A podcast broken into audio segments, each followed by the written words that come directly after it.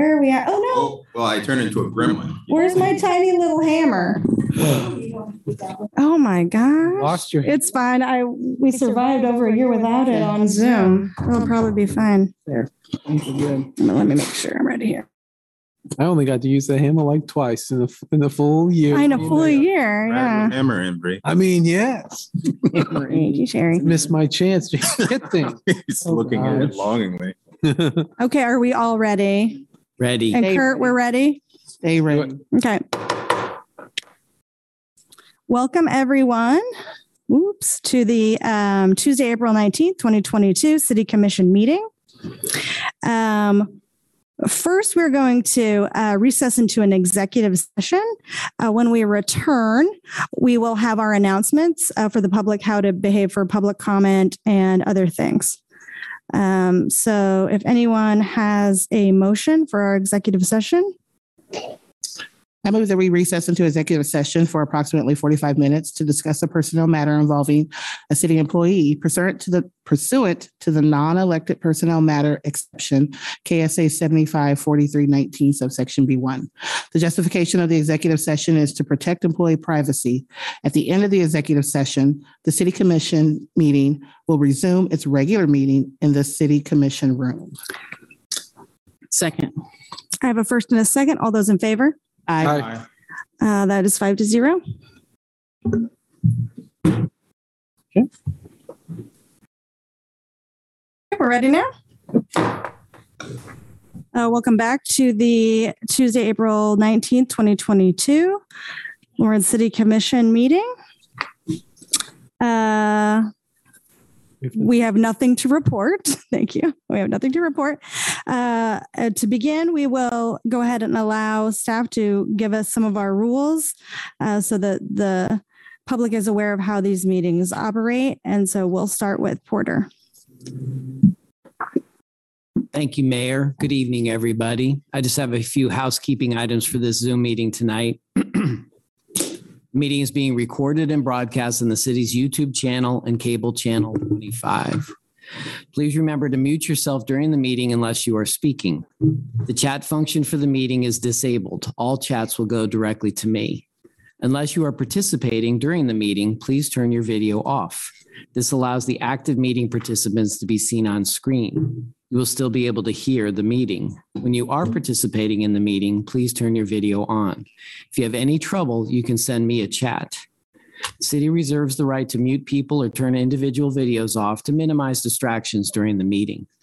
Um, and now I'll turn it over to Sherri Riedemann, our city clerk. Thank you, Porter. And just a few notes on public comment.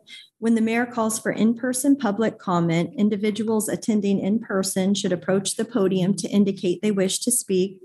The podium can be raised and lowered, and we encourage you to use this feature to ensure your comments are heard. Please remember to state your name before speaking. Individuals participating via Zoom should use the raise hand function to indicate they wish to speak. When you are called on, please unmute and state your name before speaking. All comments will be limited to three minutes. Thank you. Thank you both. Uh, the next item on our agenda is to approve the order of the agenda. Do I have any uh, motions? Uh, Move to approve the agenda. Second. I have a first and a second. All those in favor? Aye. Aye. That passes five to zero. Uh, now we have recognitions and proclamations. First, we would like to proclaim the week of April 25th to 29th, 2022 as Tree City USA Week and Friday, April 29th, 2022 as Arbor Day. And we do have someone here to speak with us. Yes, good evening, Mayor Shipley and Commissioners. My name is Tyler Fike. I'm the Horticulture and Forestry Manager uh, for Parks and Recreation. Um, In the last year, we lost two kind of really foundational folks within our department that helped with our urban forest, um, representing almost 80 years of experience in Crystal Miles and John McDonald. Uh, So that's a lot of, a lot of experience to replace. Um, And I'm happy to report that I'm really confident in the team that we're, we're utilizing to do that.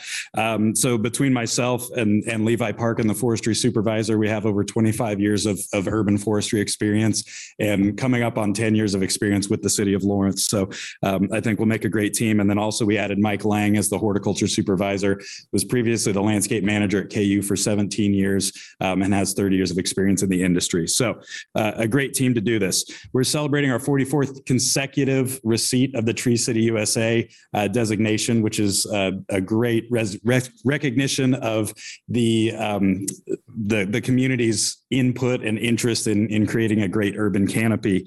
Um, at that, we uh, in March we attended the um, recognition event for that, um, and the Kansas Forest Service has recently published some interesting GIS data looking at canopy coverage within municipalities, um, and they have also correlated some of that data with census data, um, both uh, income and and racial data.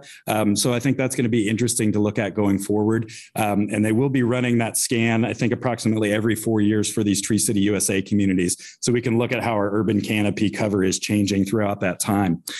Um, with our report last year for 2021, uh, the city forestry division removed 600 um, either dead or damaged hazardous trees. Um, along with that, we planted 583. So we're a little bit shy of replacing all of those. Uh, we've got a really strong benchmark to pass that this year. Uh, and then we also pruned 1,806 trees. Those three metrics combined together uh, to uh, inform one of our key performance indicators in the strategic plan. Uh, so that's something that we're really tracking closely and and uh, working with community partners to make sure that we reach couple programs in 22 2022 we're looking at. Um, you probably realized or noticed our our sapling giveaway during the st patrick's day parade was a big success and we got a lot of feedback that 500 were, was not nearly enough. So uh, we'll probably boost that up next year a little bit. Um, i'm working on learning the master street tree program for um, planting new trees in uh, new developments in town. Um, i've had a little communication with commissioner sellers on the naismith valley park uh, rehabilitating that forested area after the sewer project sewer line project going through there. And then right now, uh, if you look at our wooded areas and some of the undeveloped parks, you're seeing a couple kind of invasive issues that we're dealing with. So most of the green in the understory you're seeing is uh, from from honeysuckle. Um, it's kind of the first thing that leaves out in the sun in the springtime. Um, that's an invasive plant that's kind of choking out our native forests. And then also the ornamental pear trees that are the white bloom that you're seeing. Um, there's a couple here right at the riverfront parking garage. We're going to be removing those ornamental landscape trees have kind of regressed and gone native and are being quite invasive in our areas. So um, there's a, there's been a lot of talk in the community recently, uh, regionally about those trees. So we're kind of looking at some plans to deal with that. So with that, I thank you for this proclamation and thank you. Thank you for being here. All right.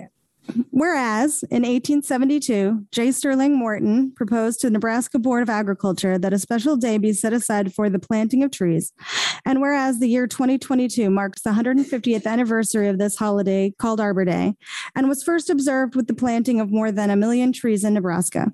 And whereas trees can reduce the erosion of our precious topsoil by wind, water, cutting heating and cooling costs, moderate the temperature, clean the air, produce oxygen, and provide habitat for wildlife.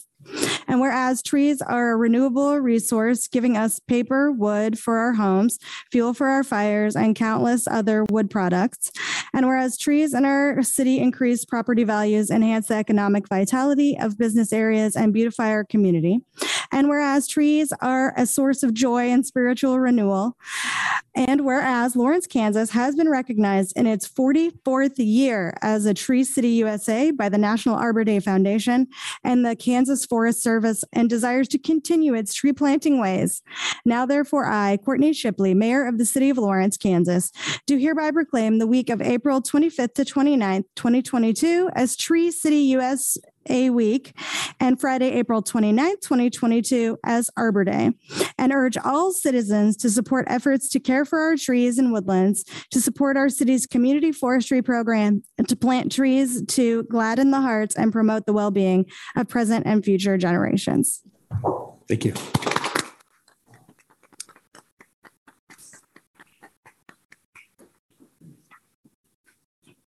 Thank you again. Um, now we would like to recognize the 2022 Boys and Girls Club of Lawrence Youth of the Year. Good evening. My name is Monica Dittmer, and I am proud to be here as your CEO of the Boys and Girls Club of Lawrence. Uh, on behalf of our board and staff, I just want to thank you all uh, for your continued support of our Boys and Girls Club programming and for inviting us here to share our Youth of the Year with you. Uh, just a little background about Youth of the Year so you know what we're talking about. Since 1947, Youth of the Year has been Boys and Girls Club of America's premier recognition program celebrating the extraordinary achievements of club members. Each year, one exceptional young person from a Boys and Girls Club is selected to be the National Youth of the Year.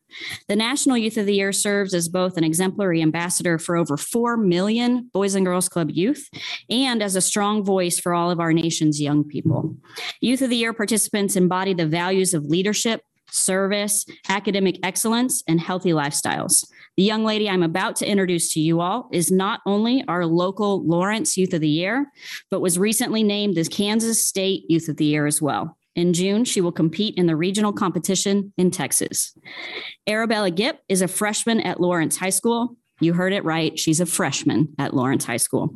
The daughter of Jessica Gipp, Arabella has been a club kid since she was five years old.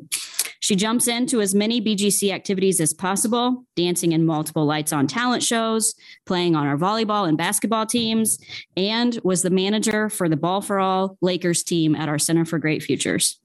Bella just wrapped up her first high school and club volleyball seasons, and you can find her at our Center for Great Futures most every day after school.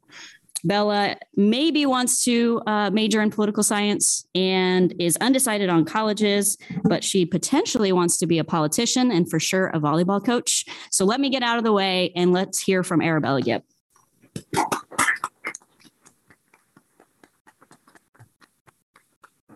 A wise man once said, The only constant in life is change. It takes some people decades to learn and accept this. But for me, I realized this at a very young age. I'm an only child of single mother. My father chose a life of dealing drugs instead of fatherhood. And childhood moves very quickly when you're only a child of a single parent. I didn't hang out people my age growing up. So I learned how to talk, act, and think like an adult. If I didn't, I wasn't seen as an equal, just a little kid who didn't know anything. My mom, Nana, and I took on life together, but on December 22nd, 2017, everything changed. That day, our trio became a duo. I lost my Nana. My world came crashing down. I felt so many emotions I never knew existed, and I cried until I didn't have any more tears left. For someone who had one parent, my Nana really made our family whole. Losing my Nana is a change that I will never get used to. But I was recently hit with another change anxiety. I was diagnosed this past summer while I was getting ready for high school and volleyball, but no one really knew I was struggling. The only thing everyone saw were my grades. And that was an indicating thing because I had straight A's. To be honest, I had a pretty hard time adjusting to high school. Not because of the class load or how difficult my classes were, but because high school is unpredictable. I didn't like not being in control. But the Boys and Girls Club was different. Although BGC did change from elementary school to teen center, it changed in the best way possible. In elementary school, you get to the point where you feel too old to be at BGC. By the fourth grade, it wasn't cool liking going to the Boys and Girls Club. But when I came to the teen center, that completely changed. I found a place where I could be truly myself, so I didn't care if people thought it wasn't cool. Summer BGC at the Teen Center is the best experience. Since we're there together for 10 and a half hours a day, we really get to know each other. I met Mr. Chris and Miss Ruth and some of my best friends at Summer BGC. When you have that much time together, you really become a family. Everyone is in everyone's business. I can talk to the staff about anything from school to mental health and even date ideas. That is not something everyone has access to, and I'm very grateful for every single one of them. I've been going to BGC since kindergarten. I've been writing the speech for almost that long. The people I've met at the club are some of my biggest role models. My mom is amazing, but she knew I needed more. That's why she brought me here when I was this big. She knew I needed Miss Ruth and Mr. Chris and Mr. Henry and everyone else who's helped me through the good times and the bad. They've reminded me to take a step back and be in the present. They're right. I won't be a kid for long. Now, it's time to strive to be the best Arabella I can be. Thank you.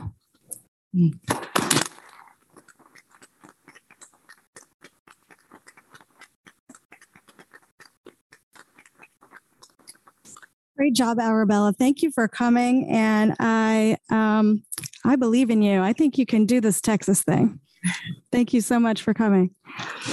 Um, all right, uh, let's move on to our consent agenda. All matters listed on the consent agenda are considered under one motion and will be approved by one motion. There will be no separate discussion on those items. If discussion is desired, that item will be removed from the consent agenda and will be considered separately. Members of the public wishing to speak to an item that has been pulled off the consent agenda will be limited to three minutes for comments. Are there any items that commissioners would like to remove from the consent agenda at this time? Not seeing any. Is there anyone who would like to remove something from the consent agenda in the audience? The physical audience? Not seeing anything. Sherry, is there anyone online? Sherry and Porter, is there anyone online raising their hand to remove something from the consent agenda? Uh, Nick Kuzmiak? Okay, Yes, I would like to Nick? remove item D8 if that's possible. all right, thank you. Can I just get clarification? Did you say D8? Yes, is that right? D.8.A. Hey, D8A, it's like a sub of a sub item. Thank you. And Mayor, I just want to make sure, because I thought there was an individual prior to the meeting who said they had an item they wanted to pull from the consent agenda. It was a set of minutes. Okay. okay. All right, anyone else online just to make sure? Okay, Mayor Shipley. Oh. I had uh, also requested D8A, so I guess Oh, we've got it covered. okay. We'll, we'll give you a chance to comment then when we get there. Uh, thank you. Um, uh, uh, okay, let's, let's move on. Any motions? I move for approval of the consent agenda with the exception of D8A. Second. I have a first and a second. All those in favor? Aye. Aye. Um, none opposed. Um, let's go ahead. Um, this was pulled, uh, first by Nick Kuzmiak. Let's allow, um, him to, uh, discuss what his concerns are. Okay. Good evening, Commissioners. Nick Kuzmiak, my address is 1228 Delaware Street, and I'm actually here representing the Multimodal Transportation Commission. Um, I'm the current chair for the year of 2022, and uh, we agreed to basically submit public comment in writing, and I decided to show up in, well, in person just to kind of hammer it home. So um, I come to you this evening on, um, on behalf of Lawrence MMTC to uh, request the consideration of appointing a representative from MMTC to the steering committee that will serve to guide the revisions and updates to the land development code. Um, there's not really too much more I need to say that's not already in the written comments. So I would suggest that you look over that simply because it, it references a couple of specifics that were in the RFP that kind of point to the link between transportation and land use that I feel kind of helped serve our case. And um, that's basically it. I'm glad to see this uh, steering committee being appointed soon. It looks like a pretty good roster so far. It was just that one omission that we thought we could maybe speak to. So thank you. Thank you. Um, let's be sure commissioners don't have any questions. I mean, as long as somebody pulled it, go ahead. I, ju- I just want to just clarify, um, my, my understanding is that the actual choosing of, um, individuals, community members for the steering committee, it's not set in stone as to what was described in the staff memo. Is that correct? That's something that can be changed. Hi, Brandon Thorgate, Planning and Development Analyst. Um, yeah, that is completely true. Um, we can adjust that composition of the steering committee um, as directed by the commission. um, and then bring back that resolution for you to adopt and then subsequently appoint the members. Okay, thank you. That's what I thought. Thank you. The makeup or the appointments? The, Make sure I understand. actually both, Okay. like they listed out like one person, I one this, one this, one this. It's not, that's the part I don't want set in stone. Okay, then, uh, uh, since you're there, can you tell us specifically when we'll discuss those? Because I, I have a similar question to, uh, Vice Mayor Larsen. Um, I don't, I, I guess I would look maybe to Sherry or Porter about the appropriate time to discuss those. Um, I, I don't know if we could receive that direction from you now and then bring back a resolution to the next available meeting or what the procedure is for that. Um, I guess I understood the resolution we were adopting the resolution tonight. Yeah, that's that where I'm, Included that. Right. That included this list of, Mhm. um, Yeah, the resolution, that second action item, resolution seventy-four twenty-one includes that list. Now, that doesn't mean you can't ch- change it later, but I thought yeah, it, it, because I, and I would be interested in discussing the changes. okay. If Uh, that's the, if that's what we have to do to, who do we want to move that towards? Craig, maybe I'm going to call you. Who's going to help us iron that out? Not in this exact moment. Staff member. So, so you just, you just want to know, you just want to bring it back here so that you can have a discussion and modify it and then adopt it. We can do that next meeting. Does that sound good to you? Yeah, I had, I had, thank you, me, yeah. similar uh, interest in the makeup. Is that efficient for staff? Sure. Okay, everyone feel good there? Um, uh, let's go ahead and do public comment on this item before we make a decision. Is there anyone who has public comment uh, in the room?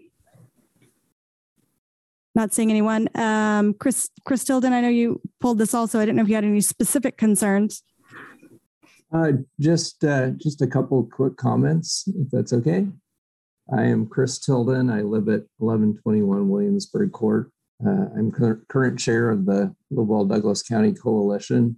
Um, I, my original request to pull this item really related to, to Nick's comment, and that is the, the really strong connection between transportation and land use planning. So I certainly uh, support um, the proposal of the MMTC to have a dedicated position from that uh, commission included on the steering committee.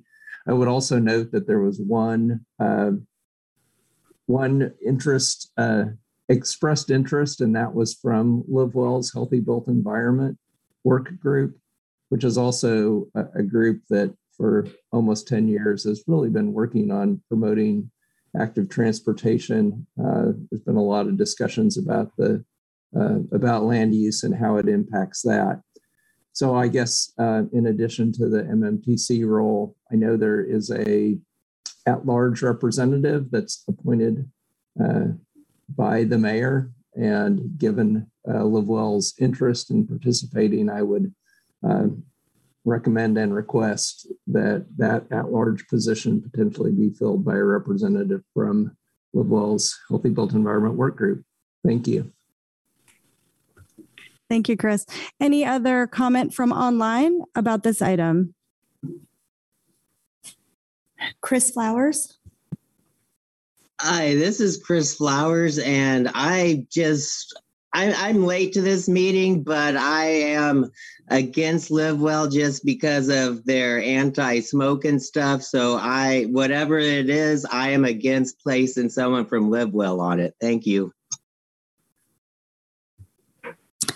Anyone else online with comments? Let's bring it back to the commission. I do want to make sure we don't need to give uh, staff a little bit of direction here. I don't want to surprise them at some future date um, where they're, again, but also not wanting to take up too much time here. Um, were there particular things you like to see added, Vice Mayor? or- yeah, I, I just would like to have a discussion about the makeup of the, of the steering committee, um, based on the list that's in the memo. Yeah, and I would share my concern. Maybe you shared this one.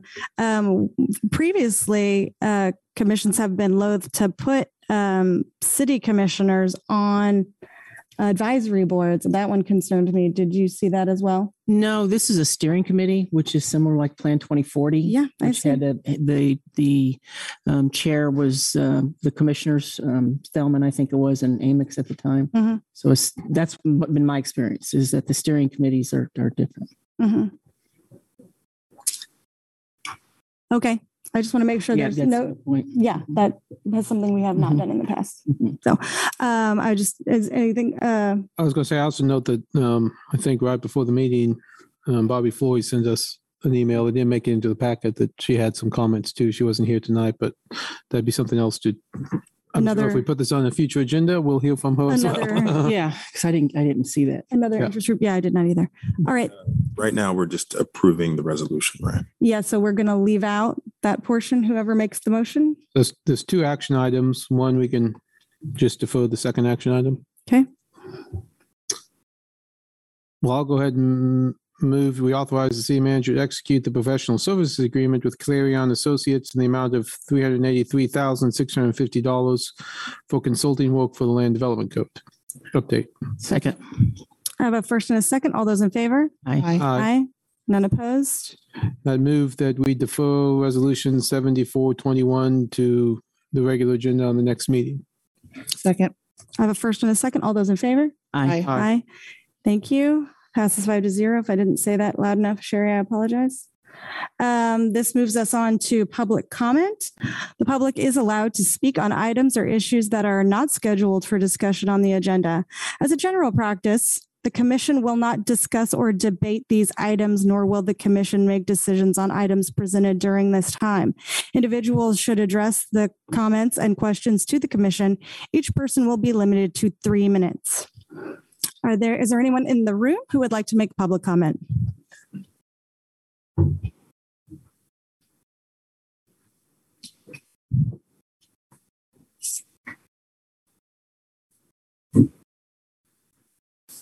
My name is Dr. Justin Spiehs. Um, I have a PhD in human development and a master's in mam- uh, marriage and family therapy, uh, both from K State. I have a bachelor's in addiction counseling from Washburn. I taught as an assistant professor at Washburn in the Family and Human Services Department for six years. I was a licensed marriage and family therapist and licensed master addiction counselor here in Kansas through the BSRB and have worked as both in the past. I was a board member of the BSRB Addiction Counseling Subcommittee and served as a secretary for the STA Care Center Board here in Lawrence, where I where prior to that I worked as a child therapist for children who had been sexually abused. I served in the United States Navy submarine service from 2000 to 2009 on the fast attack submarine USS Springfield out of Groton, Connecticut. When I got out of the Navy in 2009, I was an E6, which is a first class petty officer. I'm now running for the Douglas County District 1 uh, County Commissioner seat currently held by Patrick Kelly. I'm speaking here tonight to get my message out because no one will give me any airtime, let alone any positive airtime. Lots of people went along with the mass mandate madness, for example, on planes. And as we recently saw, all it took was one judge, one man to change that to strike down the mandate. One person. That's all we had to do this entire time was to find our courage and stand up. That's all we have to do going forward. The reason we didn't stand up is because there are dire consequences to doing so. And I get that. I protested these criminal child mass mandates every day for seven months straight, and it cost me a lot. It cost me my life. Everything I worked for my entire adult life was lost because I stood up for what was right, both here in Lawrence with mandates and elsewhere in my life. During my protest, I've heard countless people talk about the damage these mandates have done unnecessarily done to these relationships with family and friends, how divisive these mandates were. and I'm right there with them. These are real people with real lives, and it's not a joke. The policies put in place by these morons and the county commissioners and the school district created a situation in our society where there were two citizens, first class and second class. If you did what you were told like a good boy or girl, you got to be a first class citizen. Lucky you. If on the other hand you couldn't and or, and or didn't want to, do what you were told, you were relegated to second class citizens. I understand it takes courage to risk losing everything by standing up for what's right. That fear pre- uh, prevents us from taking action, but courage is the only thing that's going to get us out of this mess that our compliance created. Don't believe everything you read online about me. Come talk to me and learn the truth. You'd be surprised. I'm like the old uh, neighborhood guy on on Home Alone who everyone's afraid of, but then you get to know him. He's like he's a, not a bad guy, right? These people hate me the papers hate me, so they're only going to publish the worst about me. And I want you to think why. Why they hate me so much? Why do they want me out so bad? I'm just a minor threat, man. I'm just a minor threat. After all, my my message all along was that mass on kids is child abuse. It's not like I was out there raising awareness for neo Nazis, although they called me that many times and other things for sure. But what I am is someone who is a child therapist for children who have been sexually abused. I'm someone who has a PhD in human development, which includes child development. The reason why I went into human development after my master's in marriage and family therapy is that while I was teaching numerous developmental courses up at K State as a grad student, I was finding that the developmental knowledge, the developmental knowledge I was acquiring, was applying more and more in my therapy practice. That's your time. Now I always apply developmental knowledge to the world around me, and the mass on kids was obviously wrong. My campaign slogan is fuck these liberal motherfuckers. Is there any further pu- public comment?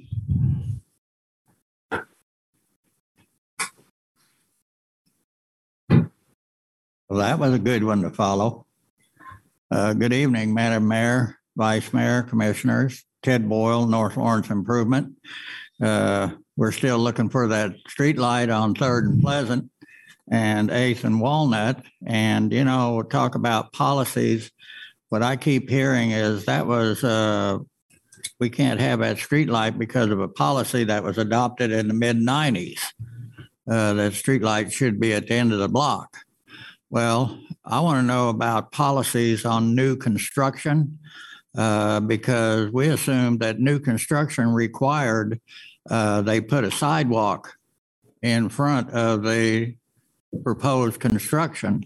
And uh, at Seventh and Lincoln, uh, there where there's going to be three warehouses that are going to be rented to construction companies or whatever, there was uh, supposed to be a sidewalk in front of that over 100 feet long.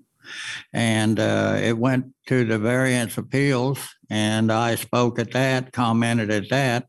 And uh, then it came to the commission, and you all passed it without the sidewalk. Now, policies. What is what is the sidewalk policy on new construction, and why was that sidewalk deleted from the project? And we didn't know about that until a week ago, yesterday at our neighborhood meeting, when I was talking about uh, getting the sidewalks in North Lawrence. And the city project engineer come up to me and said, "Oh, Ted, you guys didn't get that sidewalk." And I said, "What the hell are you talking about?"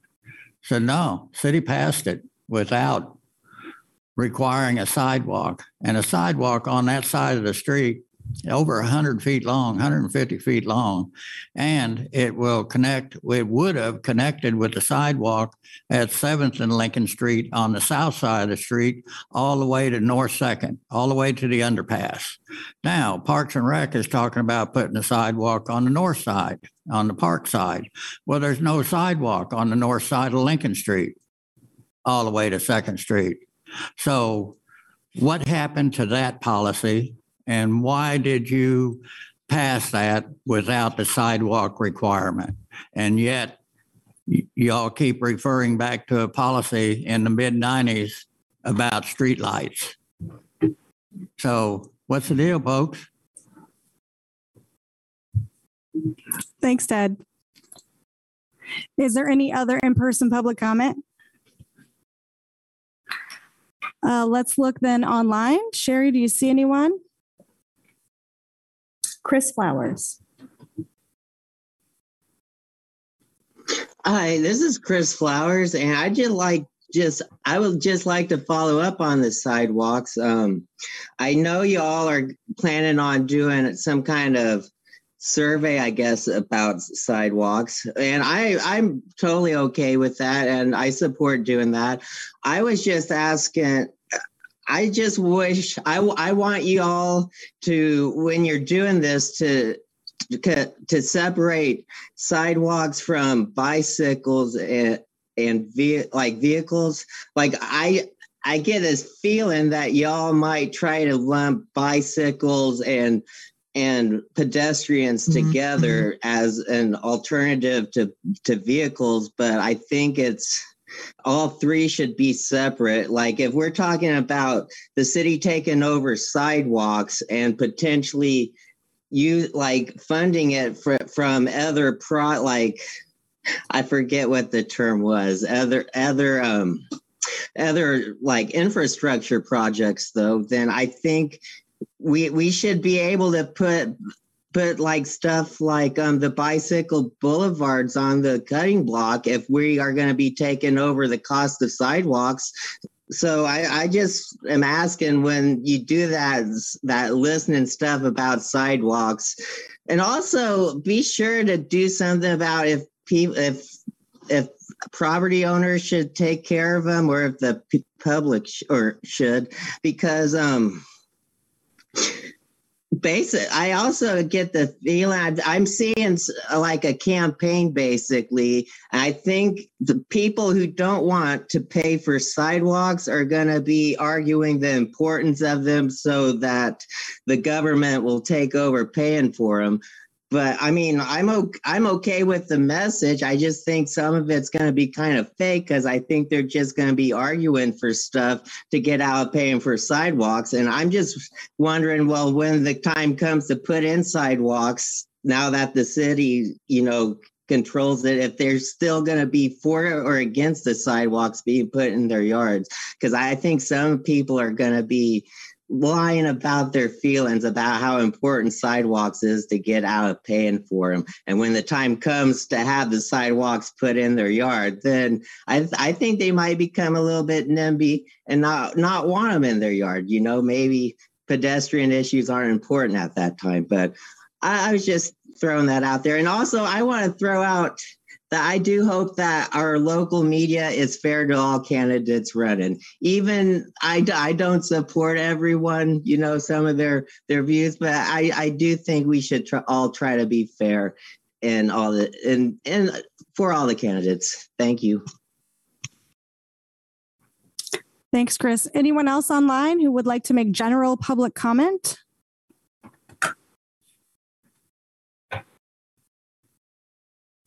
I don't see any other comments, Mayor. All right, thank you, Sherri. Let's move on then to our regular agenda items.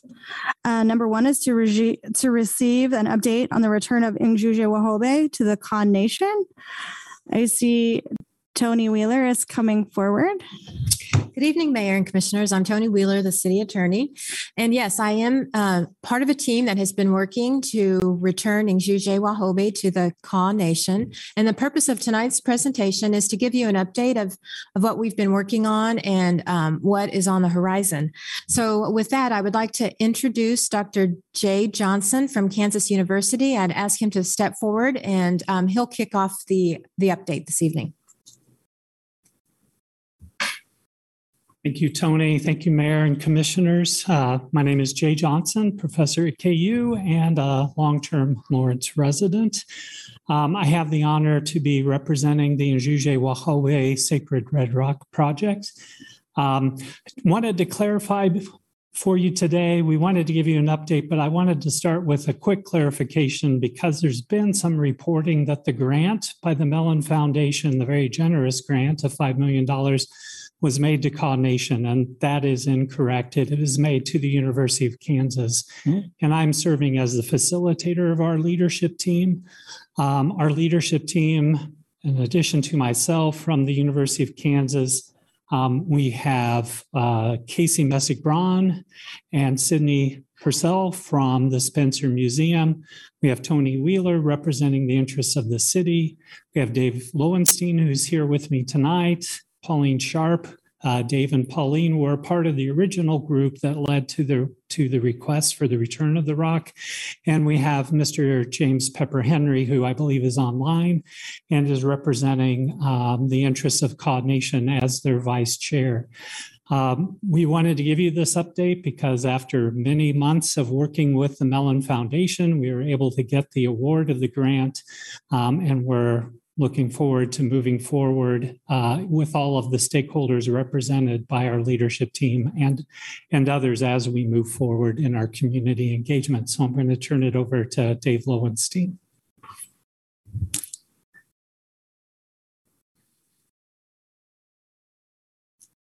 So I have a presentation I want to share. Is that Dave? Can I run it here? Whatever you like. that work for you? Yeah, whatever you Gonna- whatever you like. Just help me click through it here. Get to the beginning. Hang on, let me get it set up. And I need to share my screen so folks on Zoom can see. That's not the first one there, but Oh, got to go back. Oops, there. Oh, Okay, I there we saw it. There it is. got it. Tell me when you're good. Yeah. Go ahead. So will you help me click through this, or should I do it up here? Just tell me when. Okay. Um, well, Mayor Shipley and commissioners, it is a great honor to be here tonight. And thank you so much to Professor Jay Johnson uh, for introducing. I just wanted to share a brief uh, presentation, give you some context about the Njuje Wahobe Sacred Red Rock project. Um, next slide. Thanks, Porter. Hundreds of thousands of years ago, as you may be aware, glaciers from the last ice age dislodged uh, giant quartzite boulders, among other things, from their homes in what we now call South Dakota. Next slide. Some of these rocks, known as glacial erratics, found new homes in northeastern Kansas, and one of them was deposited near the confluence of the Shunganunga Creek and the Kansas River, about 17 miles west of here, which is on the map as the red dot you see there on the screen. This rock lived in the river at over 10 feet tall and 28 tons for thousands of years. And indigenous peoples of this place admired and revered this rock, including the Kanza. Next slide. Descendants of the people who colonized this area and forced the Kanza to move time and time again also admired the rock. And as this headline shows, took it from the river in 1929. Next slide. The rock was moved to what was then called Riverview or Bridge Park on the south bank of the Kaw, just across the street from here. Next slide. And on October 11th, 1929, the rock was dedicated as a new monument. Next slide. Quote To the pioneers of Kansas who, in devotion to human freedom, came into a wilderness, suffered hardships, and faced danger and death to found this state in righteousness. The bronze plaque affixed to the rock, which you should go over and look at if you haven't yet, makes no mention of the Kanza people. The park was then renamed Robinson Park for Kansas's first governor, Charles Robinson, and one of the first leaders of what was then Haskell Institute. Next slide. The sacredness of Njuje Wahobe was not a secret, ever. And in the late 1800s, the Kanza documented the significance of Njuje Wahobe in this prayer song chart of sacred sites. And it is at the top here as number 11. For the last 93 years, the park and the rock have remained unchanged and in some ways forgotten due to its inaccessibility. We all know about the traffic that goes around Robinson Park. Next slide. The first phase of our project, as Jay mentioned, between the rock and a hard place, open dialogue about the park and the rock and created a platform for imagining its future. Pauline Eads Sharp, who you should know, uh, whose grandmother, Lucy Tayiah Eads, was the first and only woman chief of the Kanza tribe, was chief in 1929 when the rock was moved to Robinson Park. Pauline, myself, citizens of Kaw Nation, and many others, including Professor Jay Johnson and Brett Ramey, who's with us here tonight, Tony Wheeler, collaborated with researchers of geography and indigenous studies to explore the park's stories and engage our community in envisioning new ways of interpreting and understanding its significance. Next slide.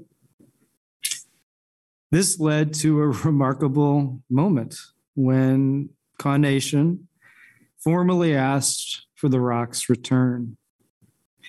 And even a more remarkable moment, next slide, when this body adopted a joint resolution with Douglas County for the unconditional return of Njuje Wahobe. Next slide. Thank you for your time. And now I want to introduce uh, James Pepper Henry, the Vice Chair of the Kaw Nation Tribal Council and a member of our leadership team. Oh, Kuya. Yagaha. Um, can everyone hear me okay? Yes. Well, uh, first of all, thank you for letting me have the opportunity to say a few words this evening. Um, again, the Kaw Nation is very grateful to the City Commission and the citizens of Lawrence, Kansas for um, agreeing to return our sacred ancestor to the Kaw Nation. And uh, this has been a long time coming. I first visited uh, Lawrence, Kansas over 30 years ago with my great uncle Luther Pepper, who was vice chairman of the Kaw Nation at that time, and I am now vice chairman of the Kaw Nation at the present time.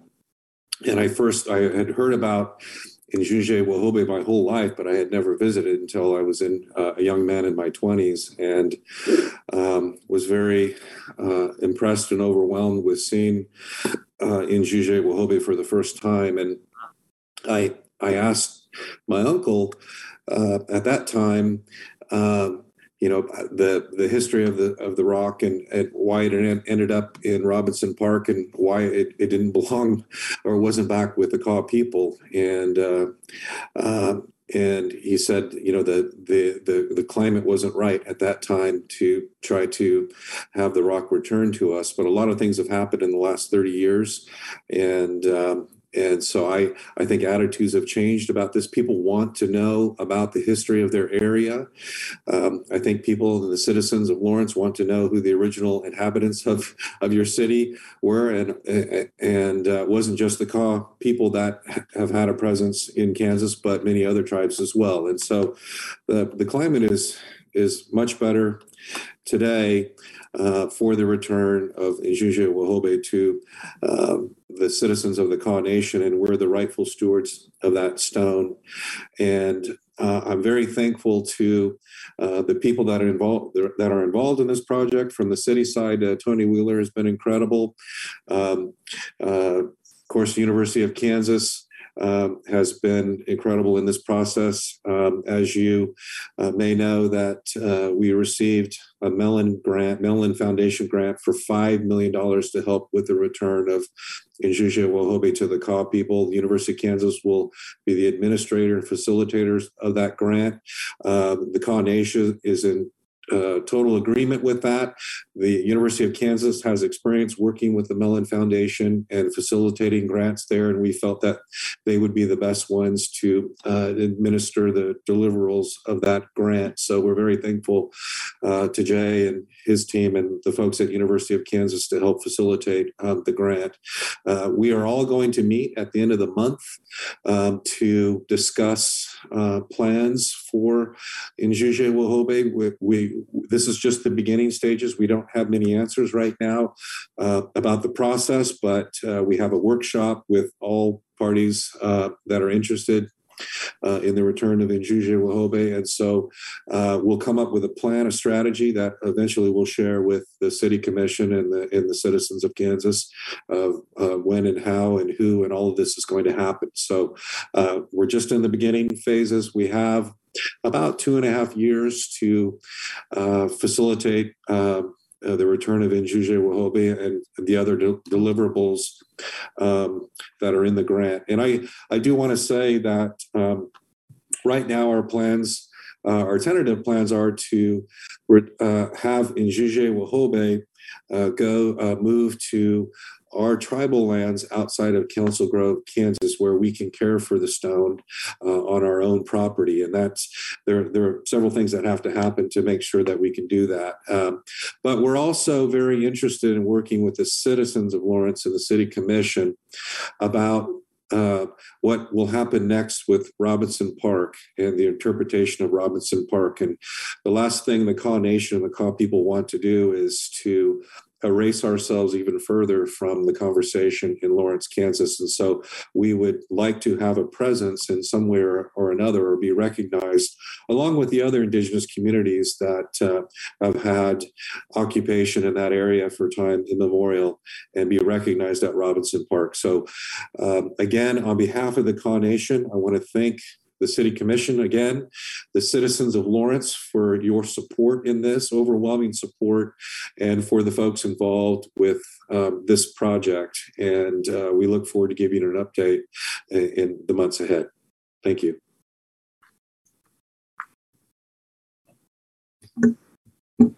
we're available to take whatever questions you might have. Okay, thank you so much. I want to thank you, of course, for being here. And um, uh, Jim Pepper Henry, again, I thank you so much for your graciousness and for being here. Um, I do kind of have a question for Tony. Um, and I know you guys don't want to talk about the logistics specifically, but I understand you have been in conversation um, logistically about what will be needed from our side um, on a practical level. So I just want to make sure that we offer all of our support in making sure you have everything you need.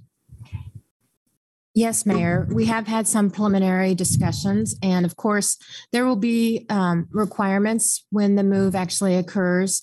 And um, we will work with Parks and Rec staff and MSO staff to make sure that that goes smoothly.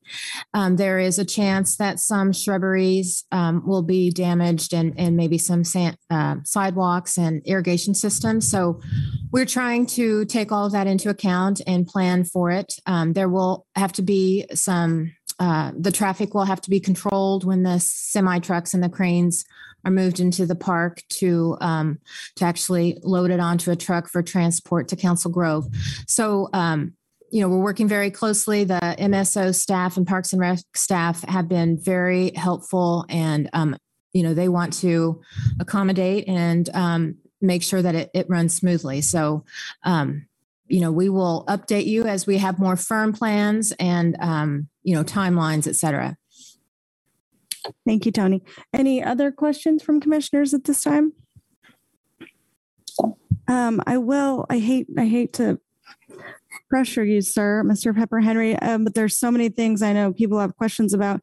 And you did mention the plans for the park, which I, I want to make sure again that you have everything from us. If if there is space for public engagement or um, uh, what what do you need from us to make sure those conversations go forward? Because I'm also interested in um, what should be done with that space, or um, uh, if perhaps well maybe not perhaps it should be renamed for example uh, but again i don't want to pressure you in this moment well, I, I think there, there are a lot of things to consider, and obviously, um, this needs to be a conversation with with the community there in in Lawrence. And uh, just from our perspective, from the Kaw Nation, um, you know, we're we're virtually invisible to the people of Kansas right now. I would say, if I were to survey nine out of 10 people on the street or survey 10 people in the streets of Lawrence and ask them um, where the name uh, uh, of their state comes from, nine out of 10 people could not tell you that the state of Kansas is named after the Kaw people or the Kansa people.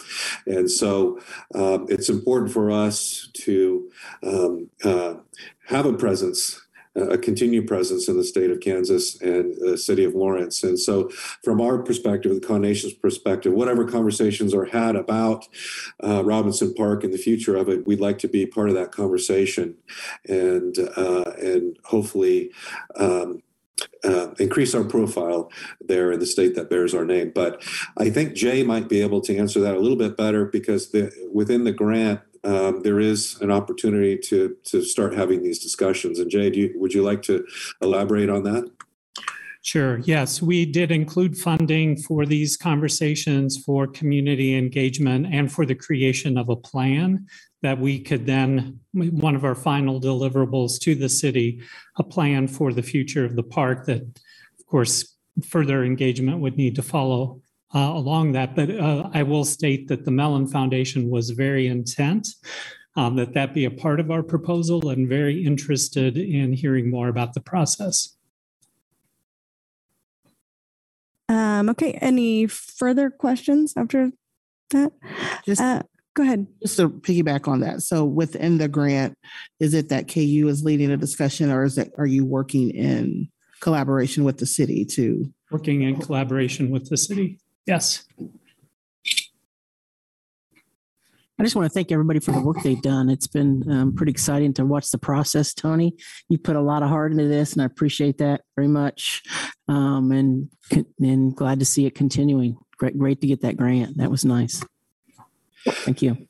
Uh, one one final comment. Uh, Jay and Dave have been incredible. We wouldn't have received this Mellon grant without their efforts. And uh, so, again, the Kaw Nation is very grateful to them as well, and uh, for all those who've supported this to this point. Thank you. Thank you again. Let's um, go ahead and go to public comment. Is there anyone in the room who would like to make comments on this item? Uh, let's make sure there's um, no one online who's interested in speaking to this item.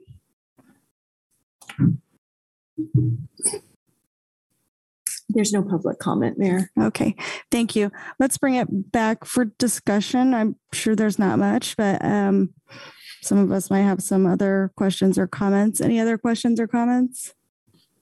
No. I would just agree with everyone else. Thank everyone for the work on this, Dave and Pauline. Um, you know, we started this a long time ago and certainly appreciate them and and the as you mentioned, Mayor, the the Kaw Nation for their graciousness and of course anything we can do. Look forward to doing it. Uh, yeah, I just want to echo that. I just just happy to see the genesis of this and just kind of the process continuing and all the players involved. And uh, uh, it's just really, really cool. And I'm really glad that uh, this is happening. So um, I remember seeing Pauline and Dave in the uh, Parks and Rec meeting when uh, I guess many years ago, and uh, to see us get to this point is is outstanding. So. Uh, I I might ask Jay if you don't mind to uh, engage me a little bit. Um, uh, having read um, not just the Kaw Nation's website about their history, but also Between the Rock and a Hard Place, um, really great resource. I hope people go out there and see some of the things they've added, a lot of new things um, Pauline and Dave have to that website. Um, uh, about Robinson, uh, the person, the historical character, um, that, you know, of course, in addition to this sort of dedication of this park um, to him and the pioneers, um, but also KU's land was procured through kind of a land swap with um, Charles Robinson. And I think before he died, he amassed well over 100, I forgot, more than 100 acres of land, um, not just through whatever endeavors he had personally, but through his legislation and working um, very complicated, um, what I would go with swindling, uh, creating uh, uh, legislation around um, squatting and what, what they were calling floats and things like that. I, I don't expect you to know a lot of that history, but I wonder if you could comment because I know KU also has some departments have land acknowledgements, and and I would say I appreciate some comments that um, Mr. Pepper Henry made more about um, uh, people acknowledgements versus land acknowledgements. I, I do want to say that. Um, but I wonder, you know, there is a building named after Robinson on KU campus, and I wonder, will any of these things also be kind of part of this dialogue?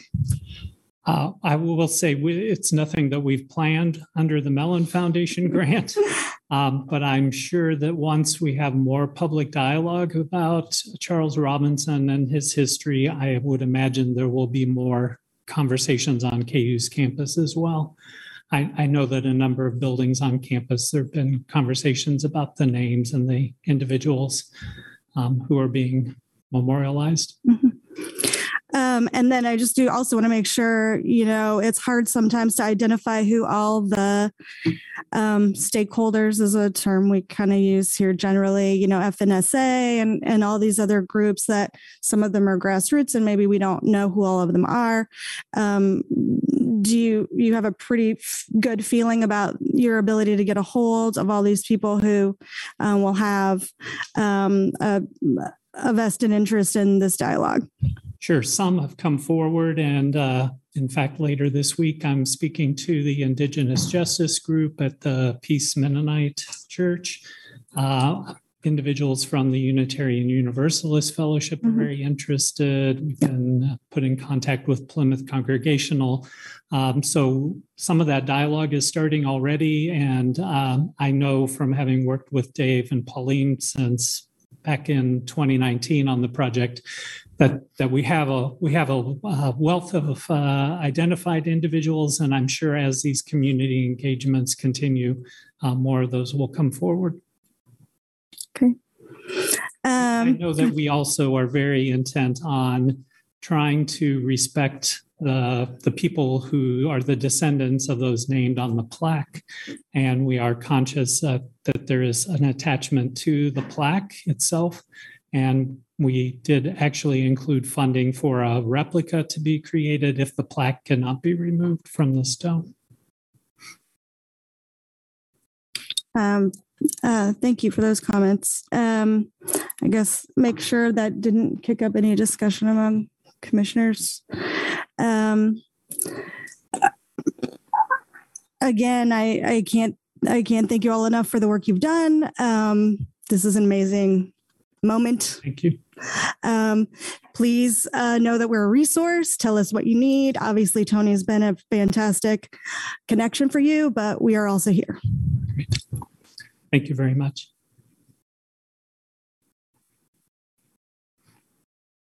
Um, okay. Um, our next item is to consider approving the second quarter budget adjustment and amending the capital improvement plan, maintenance plan, and vehicle and equipment replacement plan. Good evening, Jeremy Wilmoth, Finance Director for the City of Lawrence. Um, I don't have much to present other than uh, what's been presented in the staff report, but I just wanted to provide a few uh, clarifying comments. Um, as you all know, we've had a little bit of staff turnover here, and so um, unfortunately, there's a little bit of a miscommunication uh, as we started this project. Um, some of the items that uh, were in the original memo um, were shown as being uh, taken from fund balance uh, when we actually had uh, internal places uh, to take that money. So, to clarify and to really focus the second quarter budget amendment on just those things that we're asking for your approval for, they've been removed. Um, so that's why uh, they were in there. If you read that uh, original memo, um, and then they were removed today when we had our update. Um, the the items that are left, we essentially have uh, three uh, po- pockets of money, if you will. We have uh, new revenue, uh, predominantly grants that we need to have added to the budget so that that work can continue. We have some items uh, that were missed in the first quarter budget adjustment. So they're really rolling over unspent dollars from 2021 into 2022. Uh, we did a lot of that work in the first quarter, but we missed a few. So uh, that's the second pocket. And then the third pocket uh, would be the, the items uh, where we were considering um, appropriating fund balance or taking money from the savings account, if you will, and putting it forward for uh, projects in 2022. Um, so when you look at our, our memo, uh, there's really only two areas uh, where we where we're asking for that. Um, but we thought that this would be a good uh, opportunity to have a policy discussion about when these type of items come forward uh, in the future, what process uh, you all would like to take with that. So um, the the two items before you that are asking for um, the appropriation from fund balance uh, have not been brought to the city commission before. So these will be, well, I take that back. Um, the first item, the 70,000 was brought as a, a city manager's report. Um, but there, I don't believe there was any uh, solid direction given uh, one way or another about the use of that. So um, in our proposal tonight, we have uh, recommended that the 70,000 be funded from the uh, un, the available fund balance in the general fund. Um, the other item is in the airport fund, and it's one where we thought we were going to have grant funding, but we didn't. Uh, we still need to get the project completed. There's sufficient fund balance in the airport fund, so we're re- making that recommendation as well. Um, if you'd like to go through these item by item, we can, uh, or if you just want to, uh, I can make myself available to answer questions however you all would see fit. Thanks, Jeremy. Um, any any questions particularly, commissioners? Yeah, I have a question. So the only item that you're requesting to come from the reserve general fund is the seventy thousand for the Peaslee. Is that correct? Jeremy Wilmoth, Finance Director. That is correct. Okay, thank you. Any other questions? Okay, uh, let's make sure there's no public comment on this item. Is there anyone in the public or here in the audience that wants to comment on this? Not seeing anyone. Sherri, is there anyone online? Looks like there's no public comment there. Okay, let's bring it back to the commission for discussion. Actually, Mayor, I'm sorry, I do have a question. Sure, sure. Um, for Jeremy. Jeremy, could you talk about where we stand right now with our structural deficit situation and how that's impacting us going forward uh, for the budget from 22, 2022 as well as next year? Could you talk about that a little bit? Jeremy Wilmoth, Finance Director. I'd be happy to. Um, I think part of the challenge is uh, we right now have a current fund balance um, sitting around $24.9 million. Um, that's unaudited. Once the audit's finished, we'll know what the exact fund balance is. Um, but in terms of our current fund balance policy, it equates to about 85 days of operating expenses. So uh, our current fund balance is within our policy of 60 days and is just five days shy of our target of 90 days. Um, however, the budget that was adopted for 2022 did have a significant um, imbalance between uh, anticipated revenues and anticipated expenditures that uh,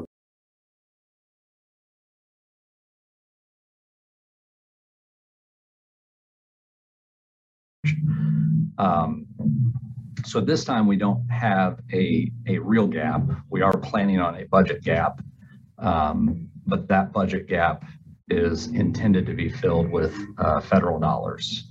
Uh, the 2023 budget would then also have a gap that we would intend uh, to look at operational uh, changes as well as the remaining uh, federal dollars to cover as well. Does that So- answer your question? Yeah, that, that helps. I appreciate that. So, um, long term though, um, we're having, right now we have federal dollars that we potentially can rely upon. But long term, are we going to be able to meet our budget obligations without the need to rely heavily on outside sources that may or may not be there? Jeremy Wilmoth, Finance Director, the, the short answer is we're going to have to. So if we don't have uh, the revenues, and we're going to have to cut expenditures to, to meet our actual revenues. Okay. The, um, the plan that was uh, brought forth last year was to uh, use those revenue loss dollars from the America Recovery Plan uh, grant from the federal government to bridge that gap in 23 and in 24 with the understanding that there would be some changes to operations in both 23 and 24 so that by the time we got to 25 we were back into a structurally sound um, fiscal position where expenditures are under revenues Okay, thank you. Any other questions?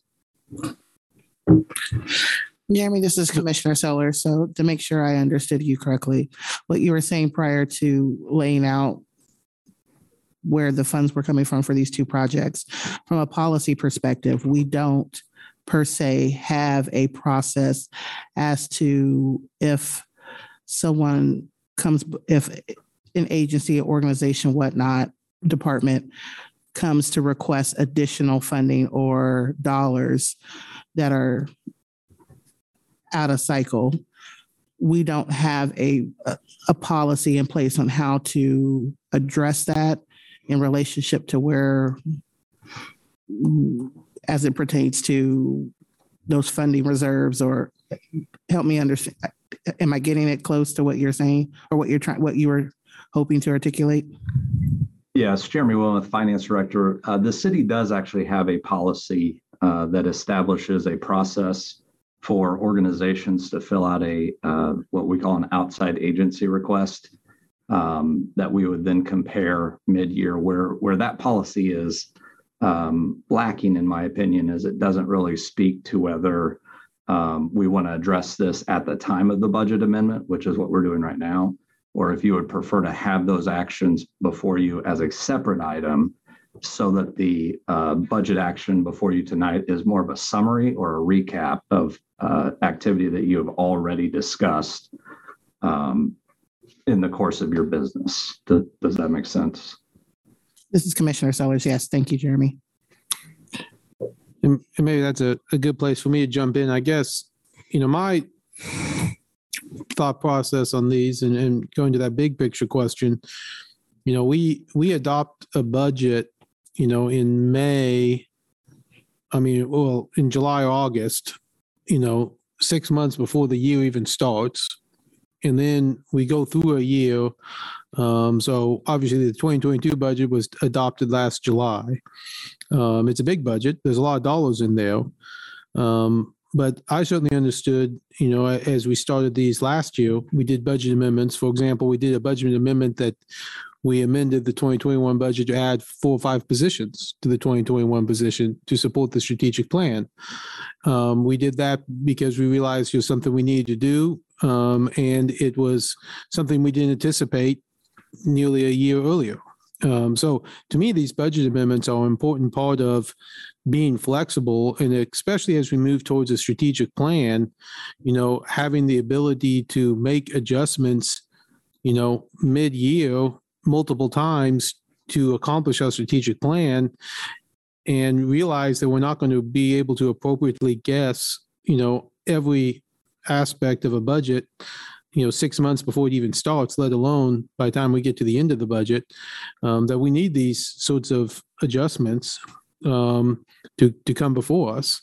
And that we don't need to debate every single line item on every single agenda um, time after time but instead bring them to us on these quarterly basis so to me i think it's a it's a perfect um, and appropriate process um, you know, to consider these amendments. And sometimes they'll go up and sometimes they'll go down, um, you know, and, but overall, we continue to make those adjustments as we go forward. So to me, I, I mean, I like this process. I, I like this process that we we get to see these quarterly.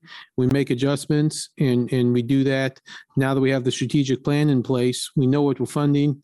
We if if we say these are accomplishing those goals we move things around this is the process we should be using. And so i'm, I'm pretty excited. Um, i was actually kind of disappointed last time where we didn't really um, of course, it's the first quarter. The first quarter, we didn't have as many adjustments.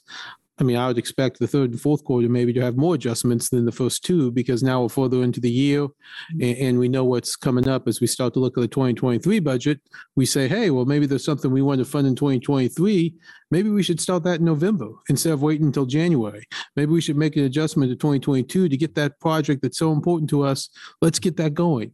So, I mean, to me, it's it's the only way to to make good um, budget decisions. So appreciate the process and, and, and I support doing it on a quarterly basis. I think one of the differences I see in, in this, and I agree, I actually these budget amendments are, are necessary um, for, uh, for what I believe obvious reasons. What the difference I see here, and when we've added positions in the past, is this is an outside agency that's coming to ask for for an amendment to our budget. Um, and so I struggle with the out of cycle funding for outside agencies like this because it really it, that that I think should open up to any agency who wants to come and add a cycle budget to come and request money. In fact, the, the memo from April 5th indicated that there may be other um, out of cycle funding requests from outside organizations. And I struggle with, with that as to where do you draw the line as to um, who do you fund and who you don't fund. This particular situation with Peaslee Tech, I'm a huge supporter of Peaslee Tech, and I'm struggling with the um, idea that I'm just not okay with spending down our reserve funds given our structural situation right now. Um, what I would be interested in doing is to find a way to fund Peaslee Tech by cutting um, some of these the other funding that's within this request, such as the, um, the from the general general fund, the finance, as well as the parks and recs. If we can take some money from those two, which are left over from last year, and use some of those funds to to fund the Peaslee Tech one. I just really don't want to access that reserve fund given our current financial situation and our unknown situation going into just going into our budget season. Well, I, I would respond on, on two things. One, I would say big picture, putting aside Peaslee Tech, the specifics of this, and I'll come back to that, is, you know, as we move into the strategic plan, we partner with people to implement our strategic plan, and those include outside agencies. So if something comes along that's an outside agency that furthers our strategic plan, to me, it's no different than funding someone internally. I mean, if we decide it, it's, I mean, to me, again, this is a different question than your general fund question. You know, but I'm, trying to make sure we get big picture. Um, I, I don't think, question one, should we use budgetary quarter amendments to fund outside agencies? My, my answer to that is we should use quarterly budget adjustments to fund our strategic plan. However, we need to fund that strategic plan. Sometimes that's an outside agency, sometimes that's a subcontractor, sometimes that's our own employee. So to me, the, the question is, um, yes, we do that. Second question, do we ever have a quarterly fund amendment that spins down fund balances? Well, again, I, think the answer is yes. Sometimes they do, sometimes they don't. Um, you know, one quarter it might go up, next quarter it might go down. Where we're going to end up this year on our quarterly balance, I mean, Jeremy, correct me if I'm wrong, but revenue's coming in much stronger than we predicted when we made the 2022 budget. So our end of the year, um, again, we- the year's not over yet, but if, if the year ended now, our, our balance is going to be much greater than we predicted um, at the time. Again, we will, you know, something might happen that we make a third quarter adjustment because the economy tanks and we decide we're going to cut back on things.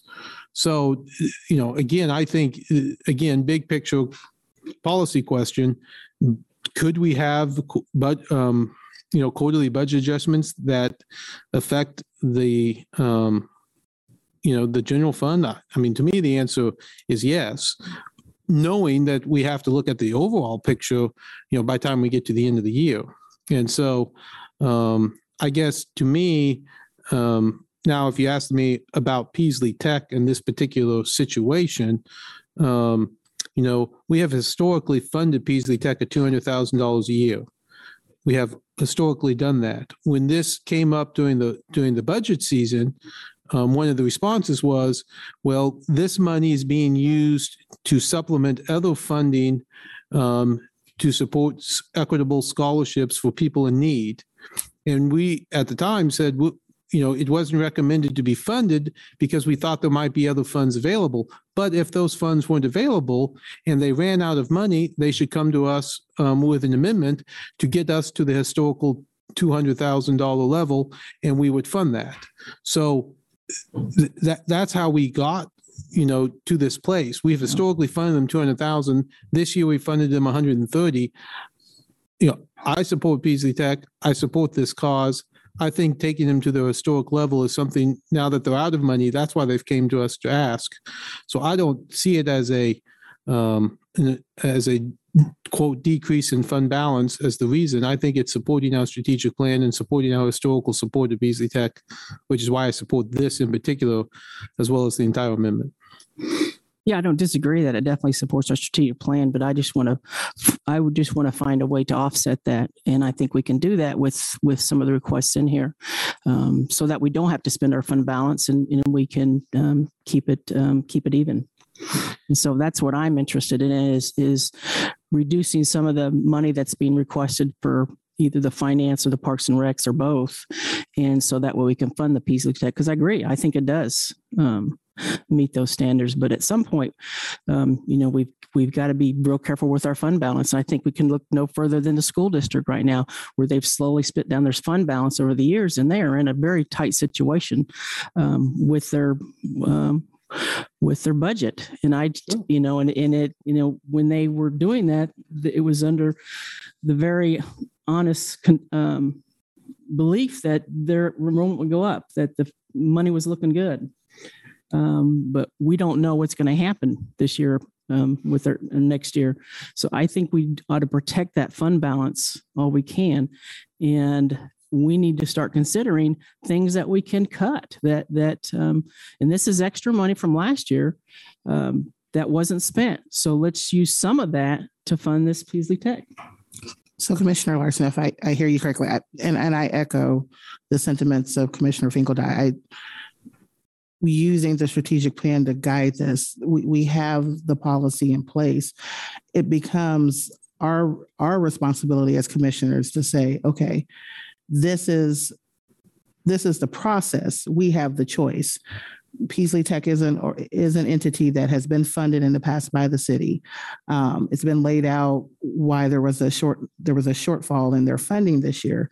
So we have that ability, that authority, based on the process in place to say, does this align? One, do we want to pull money from the reserves? Two, if we choose to, are we doing it on the basis of the strategic plan? That's the vote. So it doesn't make, I don't think we have to codify that. That is the policy. That's the vote. So I think it's not just willy nilly. Um, it's not just a continuous drawdown if someone comes to the well. We make the decision whether or not the request rises to the occasion to even spend down those dollars. So I, I think I think we we have to think of it in that in that capacity.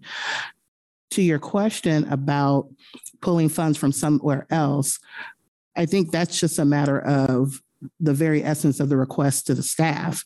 If that's the direction we want to go with this, again, I don't think it needs to be, I don't, and, and Jeremy, I don't, I don't want to misspeak. I don't know if that's, if that's what you were saying with the request prior to, if we need to do that. I think that's just the request. If, if it comes to us, then we give that charge to staff to say, in this case, we don't want to look at spending down our reserves, look at how we can make this fit by cutting. I mean, that's what the request is. And that's if that's the direction we want staff to go, then that's the request that we as commissioners make. It doesn't necessarily have to be the process. That's the request. So I, I, I, I think we can, I, th- I think we can solve this if saying if we, if the request comes from the, whether we fund this from the reserves and we vote on that, or we, you build a consensus to say, I would feel more comfortable funding this if we could look at amending department dollars and, and, and pulling it from dollars that have already been designated in budget. I think that's the, that's the question at hand that's going to move the discussion. Well, that was my request essentially is to look at pulling monies from a couple of these other areas that had extra funds from last year. That's all I'm asking. And that's, that's my request. And I could support this if we do that. And which ones are you asking? I was looking at the, the- as I said, items one and two under general fund, where there is um, Parks and Rec was carrying over 46 and finance was carrying over 174. If we could split it between those and then that way we leave our reserve fund. And you're okay with reserve? Okay. Yeah. So the end, you want to move the money we have set aside for the Enterprise Resource Fund project, take it from that and or the, the tree fund? Yeah, those, because those are two general funds. I'm looking at the same funds. Sorry, Mayor, uh, Jeremy's like to intervene if Oh, sorry, Jeremy. recognize him. There, I see you. Sorry, you're very small here. I apologize. Jeremy Well, a Finance Director. I'm very small in real life, so no offense. Um, if I could just clarify a few things, the Master Street Tree project is in the general fund. That is a true statement. However, those dollars are actually funded by developers. Uh, as developers come and uh, make their um, their plans, then funds are set aside for the Master Street program. Um, so I don't want to get into a situation where we're essentially taking dollars we told developers we would put into the street program and then um, appropriating it for another use. So I, I just want to make sure that's clear that um, this 46,000 is money that we actually received from developers for the Master Street Tree program. Due to weather and other issues, it just wasn't spent in 21. So we want to make sure that we get that uh, allocated to the, the street program for this year. Um, in terms of the enterprise resource planning project, that is obviously that's at your discretion. Um, I I think we'd be very challenged to try to bring this project in um, with a reduction to the, to the budget. Thanks for that So, clarification, uh, Jeremy. I appreciate it. And No Jeremy, if, since you have the floor now, if, is our fund balance, are we, are we better off? Do we have more money in our fund balance than we predicted at this point when we passed the 2022 budget? Chairman, Jeremy Willen, Finance Director, that question again is kind of challenging. Um, If, if all things were equal, we would use less federal funds to bridge the gap than we originally intended. So um, Because revenue's coming in stronger. Revenues are, are, especially in sales taxes, are significantly, uh, significant might be too strong a term. Um, Revenues are higher than we had anticipated, which is always a good thing from a, from a budget policy perspective. Um, Our expenditures seem to be trending where we thought they would generally. We're really just, you know, three uh, months into the fiscal years. Uh, Haven't really dealt with any of the significant street projects that we're going to deal with this year or, or things of that nature. Um, But generally, the general fund is in better fiscal shape right now than we had in, that we thought it would be um, last May, June, and July when we were discussing this budget. Um, If I could just offer, um, if it is the, the city commission's desire that we find this 70,000, if you would allow uh, staff to, to, you know, sort of regroup, um, if you were to approve this and simply direct us to not use fund balance, then uh, we can find areas within the general fund um, to, to make those requests, uh, to fund those requests from uh, appropriations we currently have, if that's the, the city commission's direction. When we were looking at this request, we were really just looking at the economic development department's allocation in the general fund, not the entire general fund. Uh, and that's why we felt that we did not have adequate resources within the allotment currently uh, set aside for economic development to cover the 70,000, which is why staff requested uh, that come from fund balance. Thank you, Jeremy. That would be my preference. Um, okay, well, I guess while we cogitate on that, Craig, can I ask you a question? So how does that work in your mind? Because also I'm thinking about not just this moment, which we're just trying to get through, but like I'm looking at our strategic plan, which thankfully someone brought it over here. Um, you know, we are thinking about putting things in pots of money and and and and how to rethink that. Does this complicate that? Is it more of the same, less of the same, or just moving through this moment? That suggestion. It, it, I'm really excited that Jeremy said what I was going to intervene and say. Um, w- w- once in a while that happens. Um, it, it would. I I think we should simplify this conversation. Allow us time to get back to this. The the um, the quarterly budget amendment is not the same as our budgeting. It looks like it. It feels like it right now. It's not because we don't sweep out all the accounts like we would do in building a whole year's budget. We don't go through and look at every line item and remake the plans on a quarterly basis. Someday we may get there, but that is a huge undertaking. So we use this to just recognize known events and not necessarily go back and reprogram the entire planning of every budget and every program that we do. Okay. So when you all are looking at, oh, well, let's look at this and change this one so that we don't do this, we can go back and look at are there some things that we realistically think are going to come in less expensive and that relate to economic development, or are there some things that now aren't as good a prior, a big a priority as they were?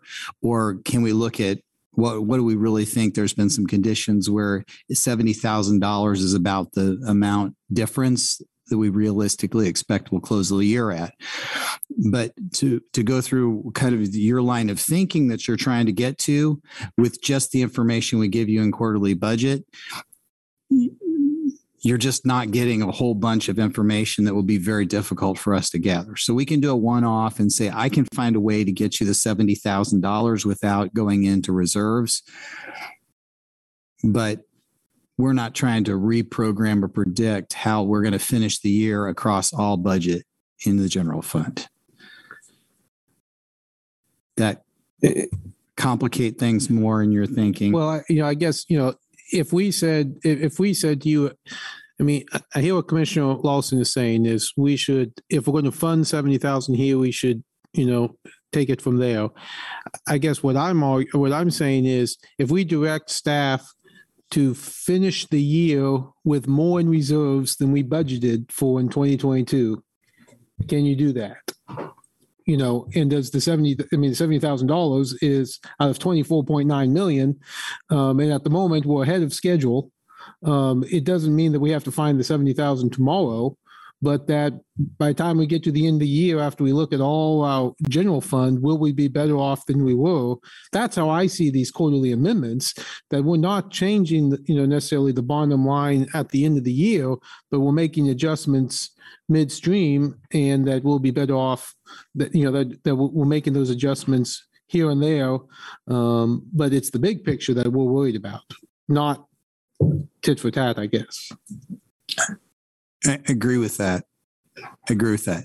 So if you tell us, find the 70,000, we can work to find that and we'll tell you kind of how that, how we got to that conclusion. Um, but keep in mind with three quarters left, you know, are we going to have a lot of flooding events over the summer that's going to draw down a lot of overtime? That's $70,000. We're going to have, you know, any other overtime th- situations over the rest of the year. Um, those are things. So there's a lot of play that's in this budget that we don't control. That seventy thousand dollars is not a very big amount. But what we're trying to do, and what we've asked the departments to do, is when they're bringing these quarterly budgets, account for everything on a quarterly basis that you're pretty sure you know this is either you're going to spend less than you thought for you know that now or you're going to for sure you have an unexpected expenditure and let's recognize those without trying to reprogram all the budget. Okay? So we can get you what you want. I just don't want you to think it's something different than it really is. We're not redoing the budget every quarter. Correct. we're only we're only recognizing the known changes mm-hmm. both positive and negative and even not all of them because small ones we don't even mess with Right. that I see little Jeremy's head nodding. So I take that as another positive. Um, well, then let me also ask in that vein, then I'm also, again, trying to be a champion for our strategic plan. Um, if, if we were to say, go comb the sands for 70,000 pennies, what does that staff time look like when I know that staff is working incredibly hard on the budget we need right now for next year, for the next years? Is that an onerous task? Said 70,000, it's not. Um, and I don't think we would have pushed forward the 70,000 with a recommendation if we thought that, if we didn't think that the proposal actually really aligns with what we're trying to get done and high priorities within the strategic plan. Um, if this would have been something that was completely left field and didn't align with any of those things, then I, we wouldn't have brought it with a recommendation. Yeah, I, again, go back to, I think this does fall within our strategic plan, but also so does sound fiscal stewardship. And that, that goes hand in hand with all of this. And, and, um, you know, what I'm just trying to make a statement is that I want to be very protective of our reserves and make sure that, um, you know, obviously it looks good now, money wise, but uh, my preference is to not touch that if we can avoid it. And I think we're seeing sound fiscal stewardship. And to echo what Craig said, if he didn't think it aligned, then it- he wouldn't have brought it to us. We wouldn't have had the report that we had from Jeremy. So I feel confident in that. I did my due diligence to review and read, and I'm ready to vote on that. But I, I don't believe it would, it wouldn't have gotten to this point if we weren't practicing our strategic plan and executing sound fiscal stewardship. Do I hear a motion? I move that we approve the second quarter budget adjustment as presented and amend the capital improvement plan, maintenance plan, and vehicle and equipment replacement plan as presented. Second. I have a first and a second. All those in favor? Aye. Aye. Nay. One opposed? Bart? Mm. Sorry, Commissioner. Can I give you a second to think? Yeah, I mean, I I approve it, like like Brad said. But if Jeremy can comb the sands and try to find seventy thousand pennies, as you said, I don't see why we wouldn't give him a chance. So, um, I guess I would vote nay. All right, that passes three to two. Um, the people at home may not know that we've been doing this since five o'clock, so I want to give us a comfort break. Um, can I, I'm sorry, where's my- you don't, uh, yeah, but how long, how long? I never, I have a hard time predicting how long you all need. Ten minutes, so let's say seven thirty, just to make it nice and round.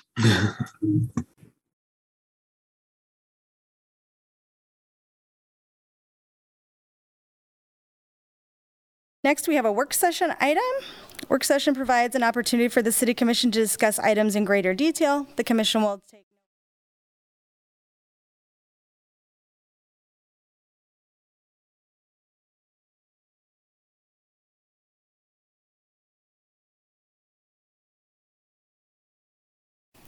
Hello, good evening. My name's Tom Fagan. I'm the interim fire chief at Lawrence Douglas County Fire Medical, and I'm joined by our new fire chief, Rich Lockhart, or police chief, Rich Lockhart. He's welcome to come over if.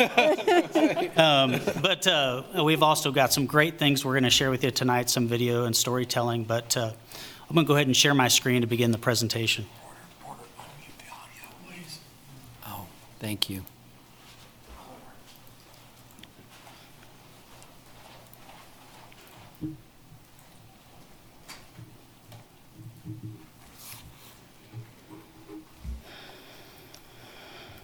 All right. Well, we're going to begin by, um, first, I want to recognize uh, recently retired Fire Chief Sean Coffey as the previous Safe and Secure champion for uh, the great work that he's done over the past year in this new strategic plan. And over the past several months for me, it's really been a journey learning about a lot of the things that the city is, is really investing in uh, to work in this space. And you'll see some of those things tonight. So Porter is going to share a video through Zoom to kind of get us going here with an intro.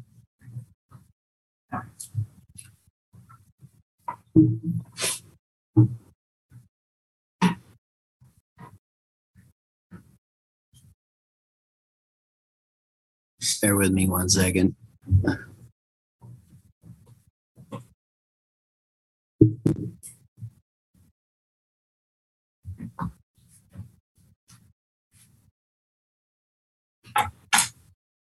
Oops.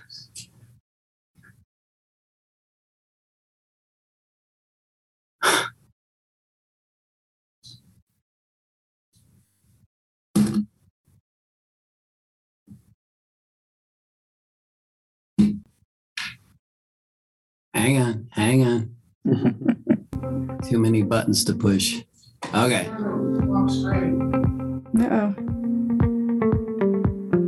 Uh-oh. Hi, I'm Rich Lockhart, Chief of the Lawrence, Kansas. You're on, you got your wrong longer. Share the other screen. Okay, we rehearsed this and I am just messing it up. I apologize. It's going well. Thanks. There you go. Thank you.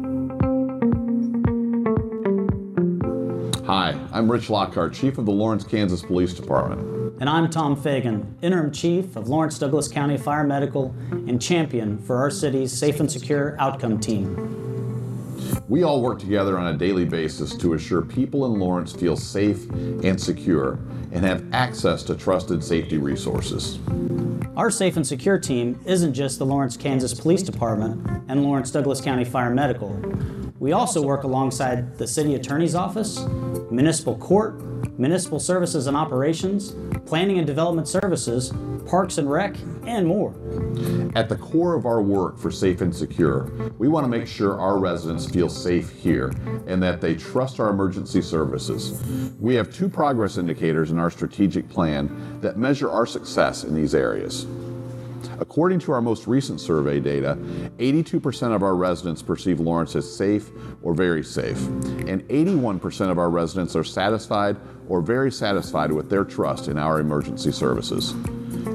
And while we are enthusiastic about our progress and work in these areas to date, we do still want to improve these numbers, which is why we've developed strategies that we believe will improve our community's perception of safety and trust in emergency services. One of these strategies is using community empowerment and education to eliminate, reduce, and respond to events, trends, and activities that pose the greatest threat to safety and security.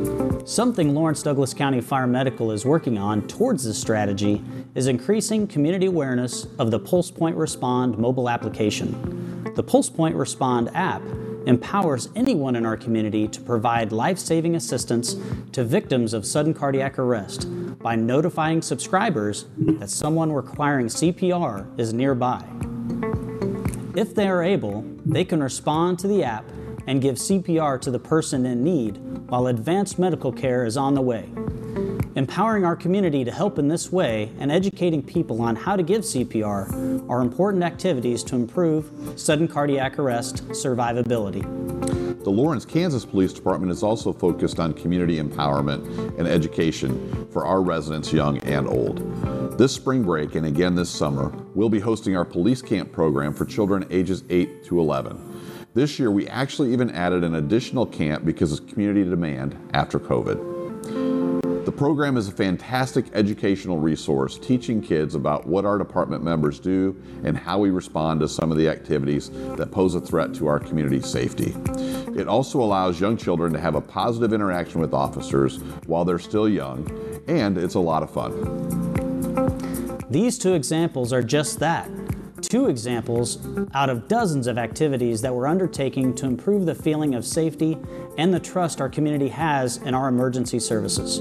We look forward to continuing to serve our community and build your trust to help make the City of Lawrence safe and secure.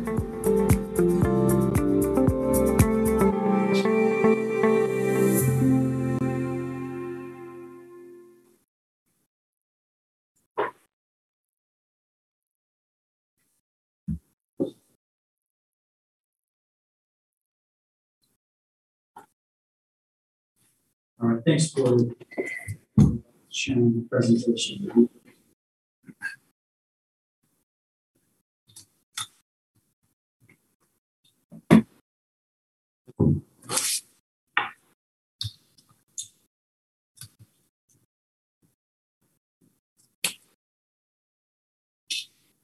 All right, well, as you can see uh, through the video, there are just so many partners that we're working with to really work towards these performance indicators. Uh, we mentioned uh, a couple we didn't mention on there were some of our county partners as well, specifically emergent emergency management. Um, and I can't help but uh, share their assistance, particularly over the past several weeks uh, through the Final Four uh, for emergency management planning uh, within the city has really been helpful. And so they are definitely a partner uh, with us as we help keep our community safe. But as you can see, even though we're presenting tonight, uh, myself and, and, Chief Lockhart, uh, there are many others that are a part of this process to help us along the way.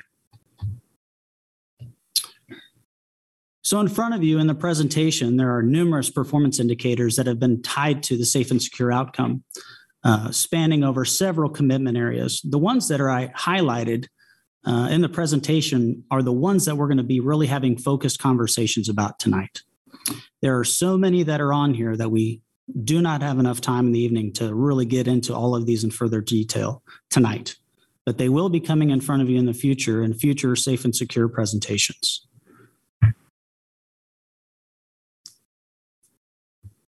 At this time, I'm going to switch it over to Chief Lockhart, and he's going to get us kicked off with our first performance indicator. Chief. Madam Mayor, members of the commission, uh, good to be here with you tonight to talk about safe and secure in the context of your Lawrence Police Department. Uh, the strategy here is providing community education and engagement on support services before, during, and after traumatic events evaluating public safety processes for opportunities to enhance environmental management practices. Uh, right now, we're below target in this area, and I think you'll see that that's something that uh, is a continuing theme. Uh, this is our first progress report. Uh, Tom and I just came on board full time uh, the first of the year uh, as the co-champions for this uh, area. So we're going to work on creating some improvements in those areas. So our next reports, hopefully, you'll see some of that. For us, one of our strategies uh, relates to a, a CALEA process. So we're going to be working toward an accreditation. That's probably something we're going to look at in August of this year. We just hired an accreditation manager, and the next CALEA conference, uh, that's the Commission on Accreditation for Law Enforcement Agencies, is in July. And so we want to get her to a, a, an accreditation conference to meet some of those accreditation managers. Uh, the reason we're going to wait until August is because you have a three-year time frame to com, uh, to complete the accreditation process. So without having someone fully trained on how that works, the ins and outs, we would be wasting several months here. So we're going to work on getting her acclimated to the department, work on getting her to that conference, and then sometime in that August timeframe, we'll get signed up with CALEA to get that started. Um, ISO is something that Tom will talk to you about as it relates to fire. Uh, Eight Can't Wait is something that we um, also worked on. And uh, I thought we had those in here, didn't we? Or is it another Yeah, slide? a couple slides. Okay, a couple slides later, we'll talk more about that one. Um, Providing community education, engagement, support uh, before, during, and after traumatic events, uh, strong, reliable, and integrated system of volunteer and community resources, maximizing the use of civilian capabilities to make deployment of specialized and highly technical personnel more efficient, evaluating public safety processes for opportunities to enhance environmental management practices. Those are some, of- uh, some of the other strategies that we're using. Uh, the activities that we use to support those strategies, um, we have a full-time Lawrence Police Department Victim Services Coordinator. What that assures is that personal, personal and individual outreach uh, takes place to all victims of high-risk crimes.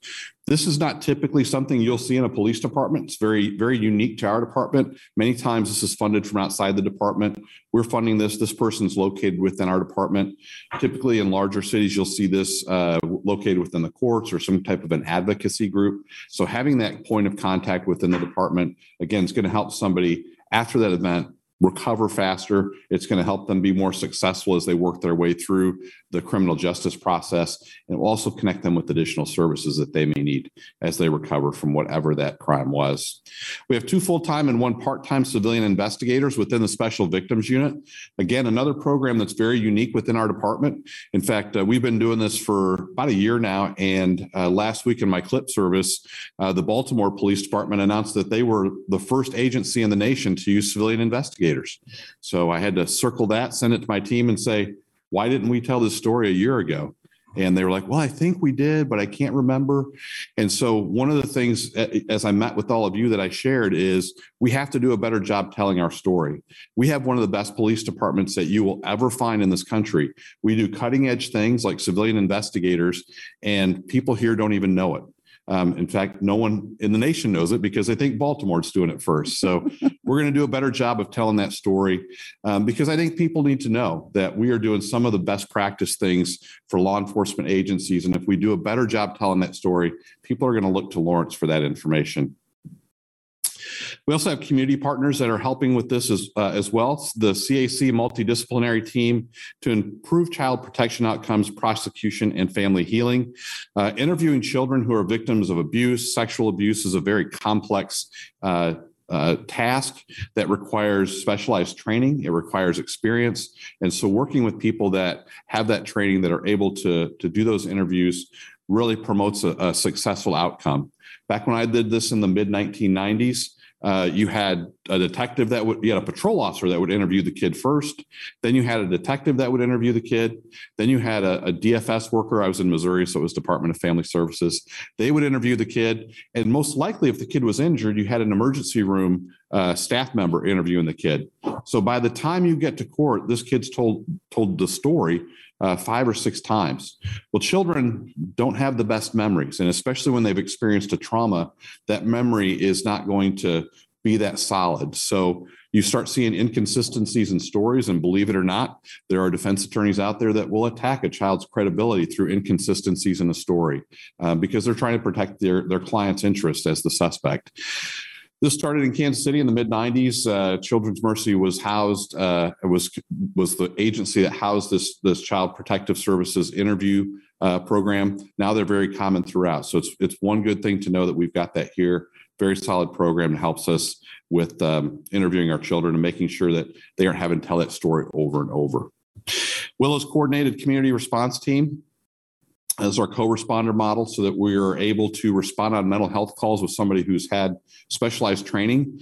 Uh, this is a program that I'm very supportive of. Unfortunately, we don't have a co-responder right now. So we're working on trying to get that person identified. The person we had was so good that they selected him to be the director of the new treatment center that we're opening up. So we lost him. Um, but uh, we've, we've done some talking with uh, uh, Bert Nash to see how we can um, better expand that program, better use that program. Um, again, it's just one of those tools in the toolbox that helps uh, a police officer assist. They are also getting ready to roll out, it's not our program, but uh, mental health response teams that are completely mental health workers responding to mental health calls. So we're removing the police out of that call entirely, uh, something that I have supported for a number of years. And I'm glad to see that here in Lawrence, we're actually able to do something like that. There is no reason a police officer should respond to a mental health call. It's not a not a crime to be mentally ill. It's not a crime to be in psychosis. And so I'm glad to be in a city where we have the resources to be able to create a safe and secure outcome for our community members when they're in a mental health crisis. Uh, we also have a sexual assault team uh, a sexual assault response team. And again, these are very specialized crimes. They're not like somebody who gets their house broken into it. It's sort of a template that you can work through taking a report. A sexual assault is a very intimate crime. And it's one that uh, takes a very specialized set of skills to handle. Um, and, and, as far as the interview, the, the evidence collection, and uh, and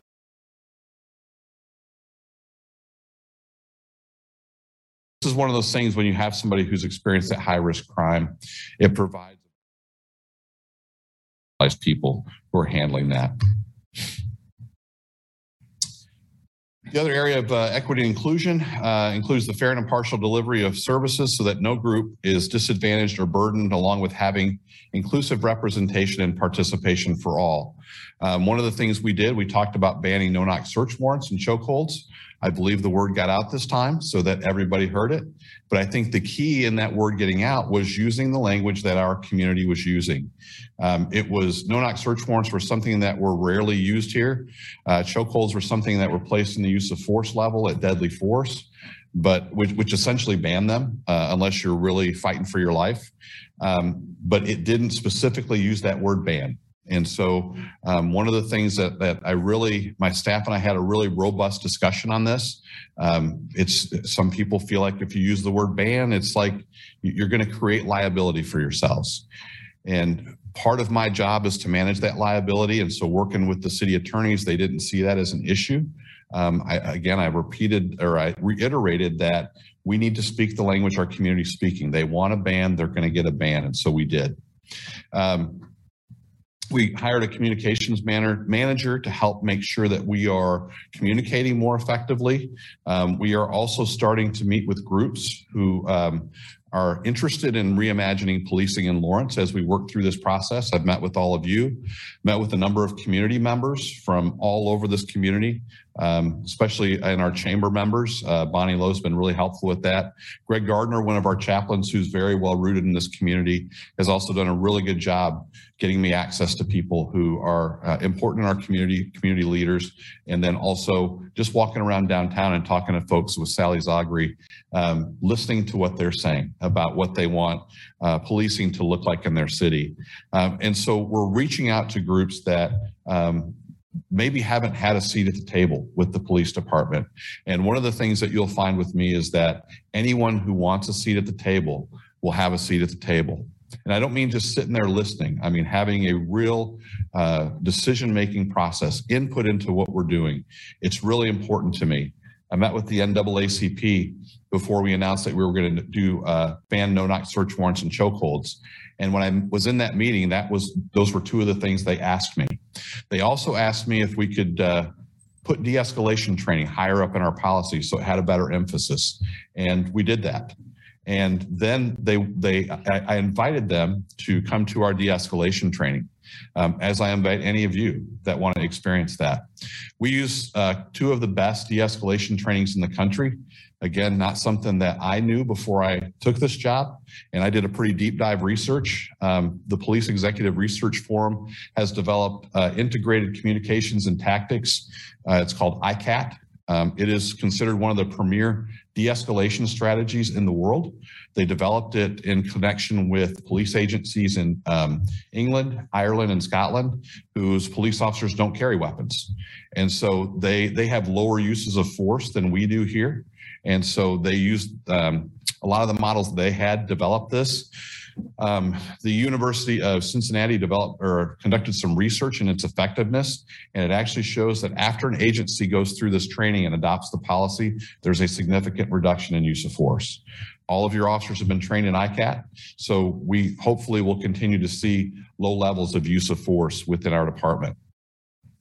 Um, the other thing that we're going to do is continue to move forward on CIT training.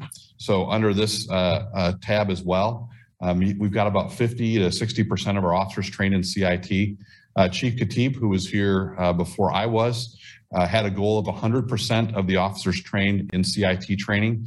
And so I share that goal as well, as it'll fit right in here with uh, making sure that um, groups who are disadvantaged, those who are suffering maybe from mental illness or something along those lines, um, are receiving safe and secure service as well. The eight can't wait mentioned that earlier. I just want to kind of run through some of these for you as we tie up uh, tie up this uh, uh, of the evaluation of this um, item. Uh, we banned stroke choke holds and strangleholds. Uh, we required we I'm sorry we require de-escalation in our policy, and we've now put it higher up in the policy along with uh, uh, sanctity of life statement. So we uh, we value human life above, above all other things, and so again, that's language that we have in there, so that officers know the preservation of life is a high priority in our policy. Um, we tell officers to, uh, if they can, uh, give a warning before they're shooting. Um, we do require officers to exhaust all alter all alternatives before shooting as much as possible. We have duty to intervene in our policy. We have not issued a complete ban on shooting at moving, moving vehicles, although we do talk to officers about the dangers of shooting at a moving vehicle. The reason for not issuing a ban in this area is we've seen an increase in vehicle assaults on large crowds. We had one in Wisconsin this past Christmas at a Christmas parade, and we see some in Europe. So there may be an occasion where um, we have a danger to a large group of people. An outright ban would probably limit an officer believing that might be a legitimate use of force but the way the policy is written, it is strongly discouraged to be firing at a moving vehicle. Uh, use of force continuum is something that is an outdated uh, police policy. Um, when I came on in 1990, the, the use of force continuum started with verbal commands. Actually, starts with an officer's presence um, and goes from like verbal commands to open hand techniques all the way up to deadly force. And they're all along this line if you think of a continuum. The problem with it was in civil trials, attorneys were um, making issue of officers not using every item along that continuum as they got to deadly force. So if somebody points a gun at me, I'm not required to use an open hand technique or use a baton to try and knock the gun out of their hand. I'm able to because that person's threatening me with lethal force to start there. So the current way of looking at use of force is a use of force matrix where we have all of these available force options. The officer then evaluates the scene, the incident as they see it, and then makes an appropriate use uh, uh or an appropriate decision on use of force based on the set of facts or circumstances that are presented to them and with the eye and mind of a reasonable police officer in a similar situation. Uh, we do require comprehensive reporting and uh, uses of force are reviewed by a use of force board within the, the organization. We look for policy violations. We look for training uh, issues that might be identified when an officer uses force. So we are, are we've got all of these things addressed um, in a manner within our policies and practices right now. Community area, uh, equity and inclusion again. Um, this is still mine, right? Okay, good. um, sorry, I'm uh, getting ahead of myself here. So, uh, We are uh, looking forward to the community survey to establish some better baseline data. Some of our data points um, were based on the 2019 survey. Um, they didn't capture all of the items that were identified in the strategic plan. So uh, you may have read a news article that talked about we used quality for trust. And uh, because the question specifically about trust wasn't asked in the uh, 2019 survey, we do have that question in there now. We also will be having with this survey more sampling uh, in our underserved uh, areas that are typically not real responsive to surveys. So we'll get some better demographic data that we can drill down into see how it's affecting safe and secure within the community. The Community Police Review Board Working Group is another one that will be focusing on that equity and inclusion. Right now, their current mission uh, in ordinance is to review complaints of bias-based policing and racial profiling. Um, last week when we had our meeting, uh, I uh, uh, for the first time ever, shared all of our complaint information with them, not just bias-based policing. Uh, I also shared with them a summary of each complaint. Uh, we did have one complaint that was bias-based. Uh, it was in January. It was an exonerated complaint. Um, it was a situation where um, a youth was riding a bicycle a couple of blocks away from a theft call at a video store. Uh, the officer stopped him, very quickly determined that he was not the person who was involved and released him. Um, it was a very short encounter. Um, his grandmother is the one who filed the complaint. Um, again, we, we accept third-party complaints, something that most police departments don't do. Uh, we invested the complaint and determ determined that the officer did have enough information that wasn't related to race to make a stop, uh, a legitimate police stop. The, the uh, individual wasn't detained very long once the officer determined that he wasn't involved in the, the crime.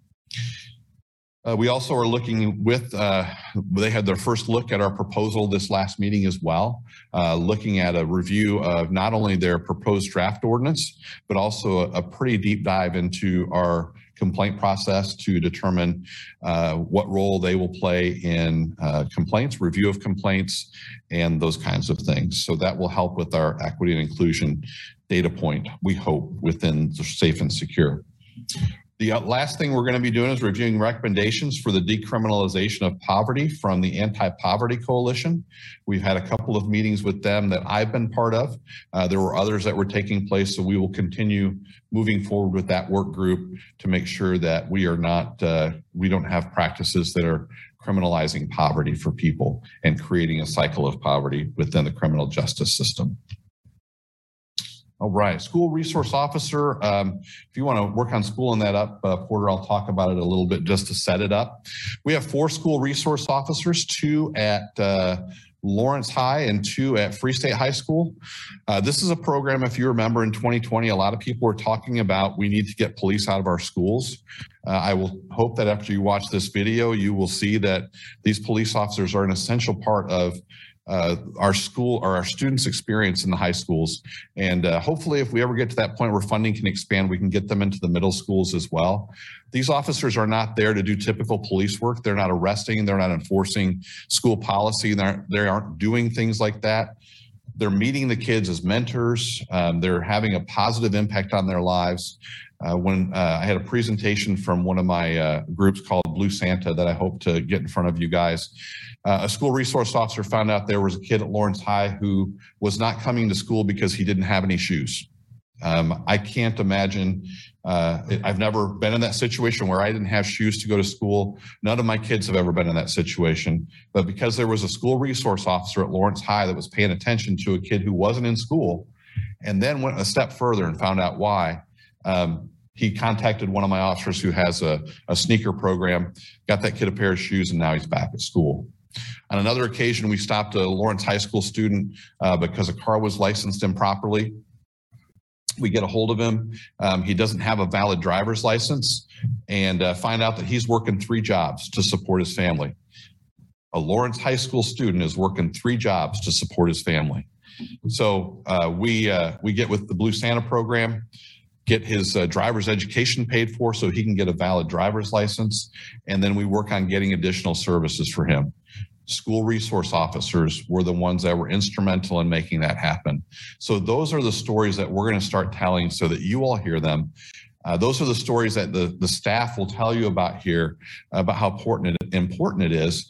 But the other thing with school resource officers is the, the goodwill that we get with each student goes home with all of those students. It goes home to their parents. It goes home to their friends, their neighbors.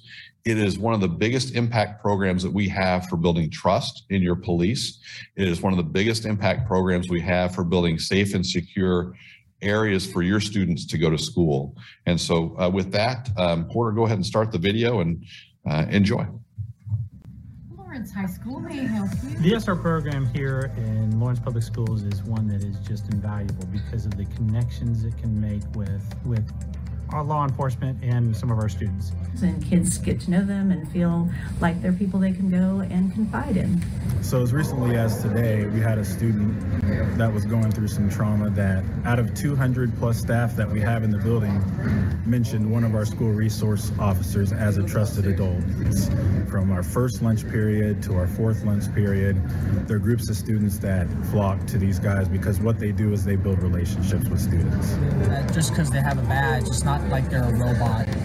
They can build relationships with other kids, kids like me who are struggling. They always check up on me every morning.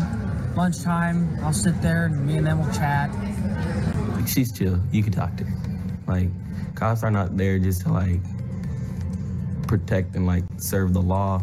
They're people too, so like you can talk to her if you need. The reason I became an officer was because I had an interaction when I was in school with our school resource officer after three or four years of uh, misbehaving. And it made a huge difference in my life because that's when I pivoted and I'm here doing this now. I have that experience, so when I recognize that, I, I gravitate towards those kids. We need our kids to see them outside of what they see on TV. And staff too, not just the students, but staff as well, that presence in the building. Um, they know that if um, there was a crisis, that, that we do have professionals here who can handle it in the best way and keep everybody as safe as possible. Our SROs help build a culture here in our building and they also make it a much safer place. One of the things that I hear our teachers complain about, what do we do in a crisis situation? And having our SROs here on campus provides me as the director of facilities with a sense of security. If I'm able to make decisions knowing that I have support, that'll provide additional support for our teachers and help them feel more secure and safe on campus. I think they make us feel safe because I know they're trained and I know they know how to handle a situation like. It makes our students feel comfortable. It makes our students get to know law enforcement, and that's critical, especially um, in today's world. Um, we have had situations where we've had guns on campus, and what we're left with without our school resource officers is myself and security guards that have no weapons at all approaching somebody that may have a deadly weapon. I know for a fact that I can put my life in his hands if the situation calls for it. And I feel safer knowing that we have officers in the school with the tools they need to keep us safe. That community and that culture that we have here at Lawrence High with our school resource officers um, just provides a sense of security that I think is unmatched anywhere. And I would really wouldn't want to do our job without them here. I know personally that a lot of these kids have changed their view of police because of Collado and Brown. As long as they're here, they don't have to worry about the dangers of the world or whatever bad could happen. It won't happen here. They see beyond this uniform, they see beyond this badge. They trust me. I feel very safe. I feel safe at my school. You know, she be in this tough outfit, some Call of Duty type stuff. You know, it looks hard, but hey, she a badass woman. I'm not gonna lie.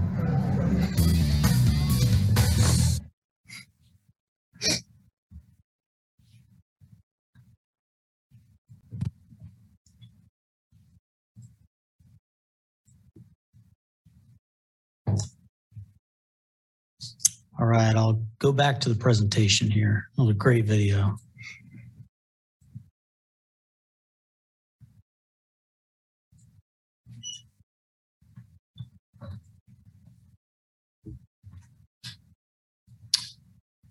Okay, moving on into the next commitment area, we're going to be talking about the commitment of efficient and effective services.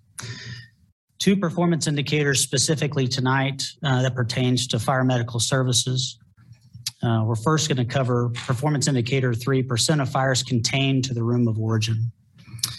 As you can see, we have seen a slight increase from 2020 to 2021. Uh, We are now at 61% with a target of 90%. Uh, This is um, a target that we are very committed to pursuing, uh, but we are still uh, well below that, 29% below uh, that target on containing fires to the room of origin. Um, When we dig into the, the why behind that, and um, those of you that, that know me and those that are watching and maybe in the audience, um, I do look at data pretty closely. I think at my time as an accreditation manager is, um, you know, brought that into me is to investigate the why behind certain measures. And so when we when we peel back the layers to really see what the why is behind this, uh, we found that 25% of the time, fires had extended beyond the room of origin upon our arrival. And so what we found is that we are not arriving soon enough to confine these fires at this target. So the next question would be, are we skilled enough? Are we trained enough at a level to confine fires to the room of origin? So when we look at those instances, when we are put in a position to stop loss at that condition, we are holding the fire at the room of origin between 80 and 90% of the time when we're positioned to do so. And so your Lawrence Douglas County Fire Medical firefighters provide high quality services. But we do have challenges when we arrive and the fire is extended uh, beyond where we want it to be. We cannot take away fire damage that has already occurred. We can only stop it where we find it.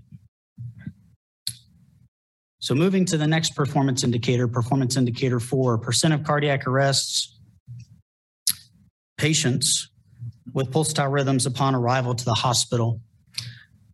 So this is the percentage of return of spontaneous circulation. When we arrive on scene and somebody has been in cardiac arrest, what percentage of the time do we get essentially a pulse back before we make trans before we transfer care to the hospital?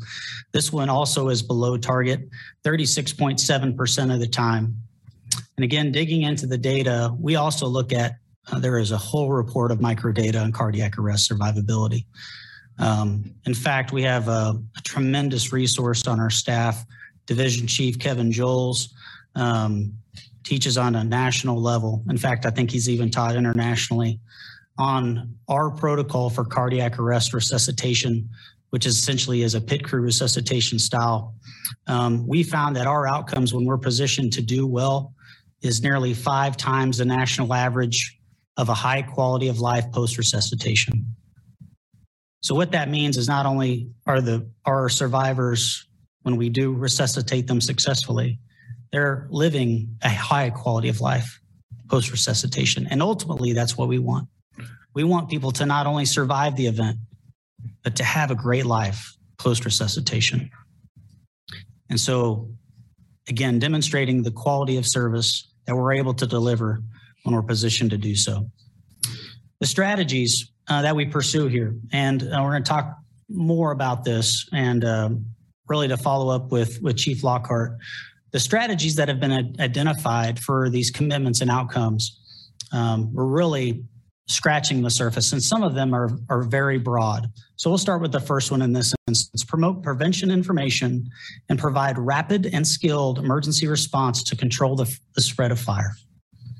And so when we look at that strategy, we see, okay, we provide prevention activities. We work in that space. We provide skilled emergency response to control the spread of fire. And we need to be rapid in our efforts to do so. That's our strategy to stop loss to control fires. Similarly, on cardiac arrest, provide rapid and skilled emergency response to cardiac arrest events. Then use community empowerment and education to eliminate, reduce, and respond to events, trends, activities that pose the greatest threat to safety and security. And then we've got another bullet on here that's that's gold, and you'll see some of those others in some of the other slides as you um, moving forward, and even in the previous slides. And those gold strategies are things that we're looking to incorporate more into into the strategic plan to make an impact on these performance indicators. But as you'll see over the next several slides, our resources are not getting there fast enough to provide the quality outcome that we want to provide in these targets. And we need to move towards solutions to do so.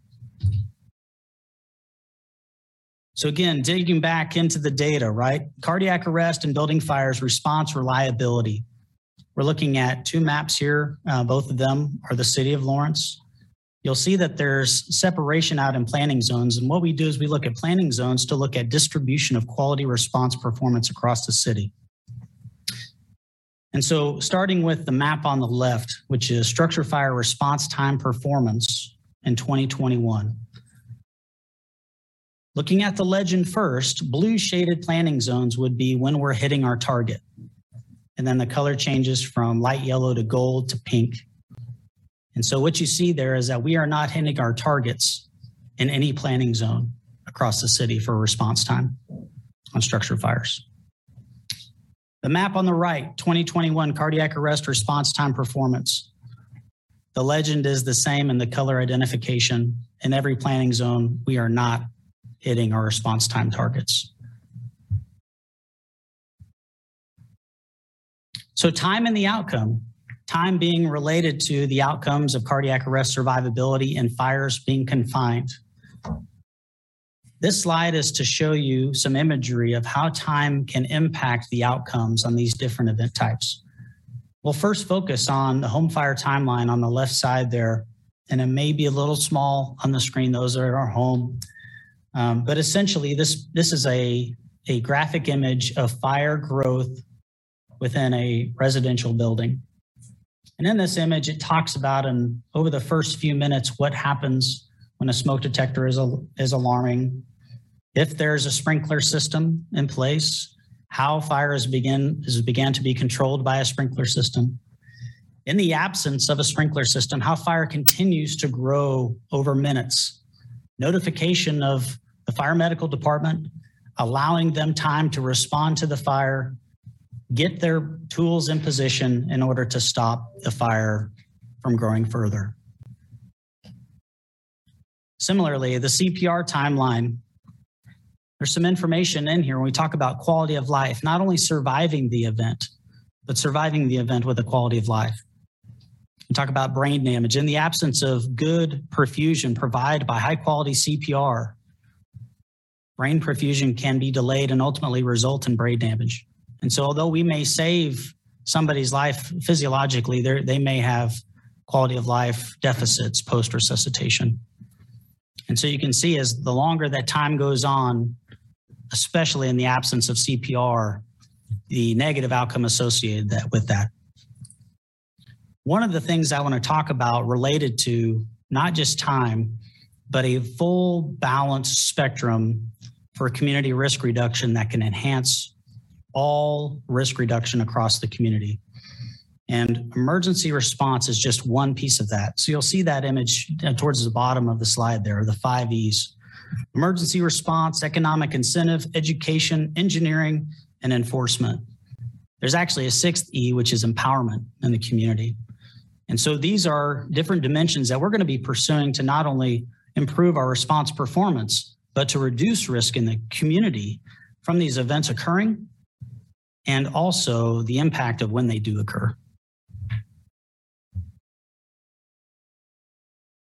All right, so now we've got a, a video we're to share with you, and I'm to set this up, Porter, here while you're while you're doing that. So on July 23rd, 2021, um, there was a, a, a call that came out on the Jayhawk Club golf course during a golf tournament and um, we had a great outcome tied to uh, effective bystander CPR. When we talk about the impact of CPR, and you heard and you saw on the intro video uh, how we're rolling out the PulsePoint mobile application is just a tremendous opportunity for us to improve the chances of survivability in the community. When bystander CPR is performed, it increases the chances of survival by three times. And so that's something we are actively working on is getting that message out, educating not just um, the community, but also all city employees is one of the missions that we're on as well. We started that here recently with the MSO department. we're excited about that. But with that, Porter, if you want to go ahead and start it.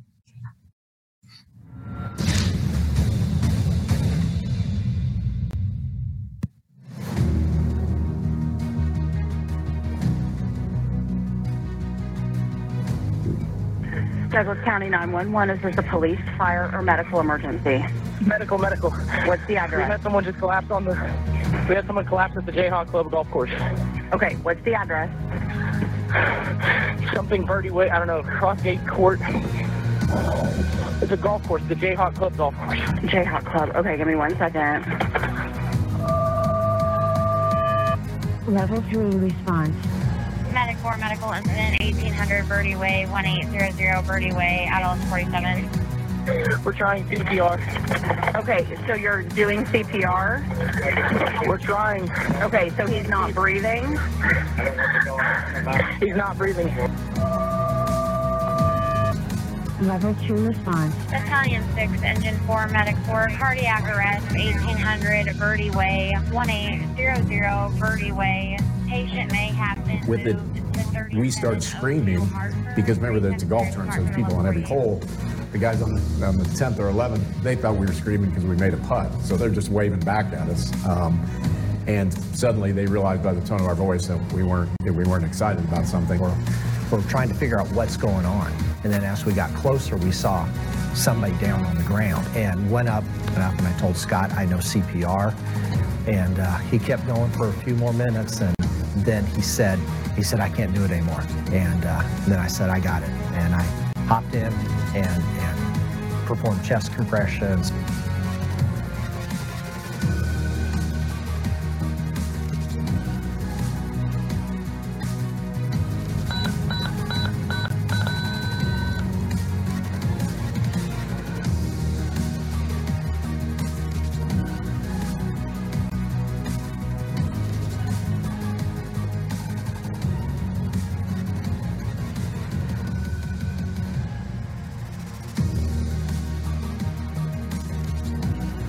99% blockage uh, in my LAD, and not very many people survived to talk about that.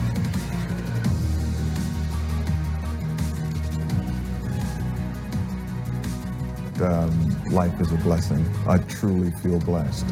I've got a second chance at life.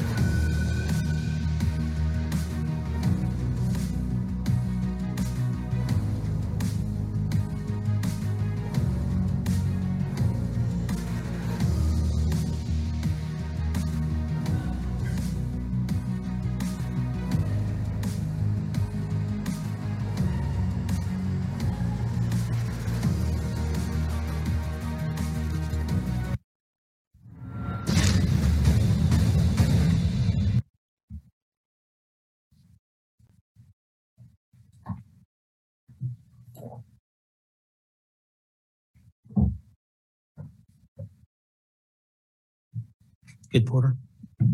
Good? Yeah. Okay. Go ahead. Sorry, I thought you knew. Okay. Well, um, that was a tremendous outcome, and we're actually honored uh, today to have Carl with us uh, in the audience. And so, very special guest. So, Carl, um, if you'd like to come up and share a few your comments. Uh, so now officially, uh, Carl is is famous. he's he's officially a movie star. So. Well, good evening. Um, I'm truly lucky uh, and and do feel blessed to be here. Um, just to this is more about the uh, first responders and, and not me. They are the heroes, and um, I had an opportunity to meet them uh, recently, just to look them in the eye and say thank you for saving my life. And to a person, let's face it, they don't do their jobs because they want the accolades. They don't do it for the glory. That's just what they do. And um, in their minds, they're not heroes. They did their job. But to my wife, Peggy, our three children, four grandchildren, you try to tell us they're not heroes. They are truly, truly heroes. So, um, uh, just very quickly, I was playing golf on the 23rd of July, and um, I didn't remember a thing, by the way. I was totally out of it, which was good. Um, I was playing golf and I had a 99% blockage in my LAD. the left anterior descending artery. They call that the widowmaker for a reason. And you saw the stat 12% chance of survival. And I made it. So I'm truly a miracle. And it's um, in part because of the um, fellow golfers that started right away to do CPR, and then the first responders that did their job and made it possible for me to be here. So I will owe them for forever. I feel um, tied to the hips with them, and um, I want to thank them. I want to thank you all for supporting them because um, because of your support, and they're they are truly professionals. They know what they're doing. They're well trained. Again, they do it because they love it. But with your help, um, they continue to uh, make this place a great community to, to live and to raise a family. I've lived in Lawrence for 32 years, and I'm very proud to be a part of this community. And so um, I thank them personally, and I want to thank you for your service as leaders for this uh, great city of Lawrence. So um, it's been a long evening. That's all I have to say, but I just wanted to share my story. And um, again, thank you all, and thanks to the police department, the fire department, um, for, for what they did for me and my family. It goes beyond just me and the family. When something like this happens, it affects family, friends, and the community. Um, I've had uh, friends that, because of my incident, they had their arteries checked. Um, I had a handful of them now in medication. I had one had a stent put in. They had enough blockage to where they had a stent put in. So um, it affects the community. After my incident, um, Thomas and Drew Fritzel, they opened up um, the Jayhawk Club and had several sessions of CPR classes. Every single session was full. That included me and uh, my wife Peggy. We attended, and um, now we have a lot of people that are trained and ready and eager to jump in if needed. So again, when it happens, it affects a lot of people and it affects the community. So I think they're correct in, in, in their goal here to get education and get people armed to where they can jump in. Because that old motto of if you see something, do something, that's what it takes. And the more people we get trained, the more equipment we put in their hands, the easier it will be to save lives. So that's enough for me. Thank you for um, letting me come talk to you. And um, thank you all again one more time.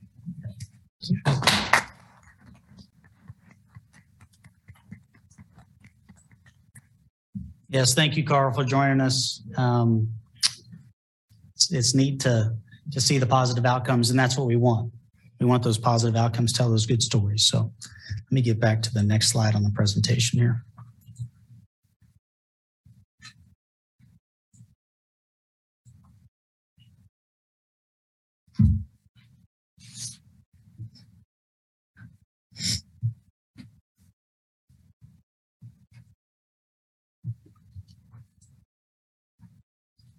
Okay. So again, still in the efficient and effective processes, this is some information from our station optimization analysis. Again, looking deep into the data as to why we are not meeting our targets. And so first focusing on the map on the left, uh, I first want to bring your attention to, obviously this is the city of Lawrence. We have our five fire medical stations that are identified on the map. And there is this green shaded area around that. What that green shaded area is a GIS analysis of four minutes travel time from each one of our fire medical stations. This is essentially showing what type of drive time capabilities do we have when everybody is available in their stations, they're not on a call, there isn't snow or ice on the ground, and we can provide a high quality response associated with that quality outcome. And so what we've been able to identify is also where the gaps are in our capabilities. And so on that same map, what you can see is these red ovals areas. And these red oval areas are geographical gap areas that we do not have the capability to provide emergency response time performance to those areas associated with the quality outcomes. And so this green shaded area, these five stations, these were designed for a reason this way. They were actually designed back in the 90s and was fully implemented in 2006. And what this is called is our standards of cover. So our standards of cover that is currently in place is from the 90s to provide coverage to the community. And so currently, as the community has changed over time, so today what we are doing is we have more call volume, and not only are we responding in those areas of the green shaded parts, but we're also responding into these geographical gap areas more and more often. And so when we, when we look to the map on the right, and this is the gap area to the north, and this is data that was captured in that report, you can see the distribution of response time performance on emergency calls.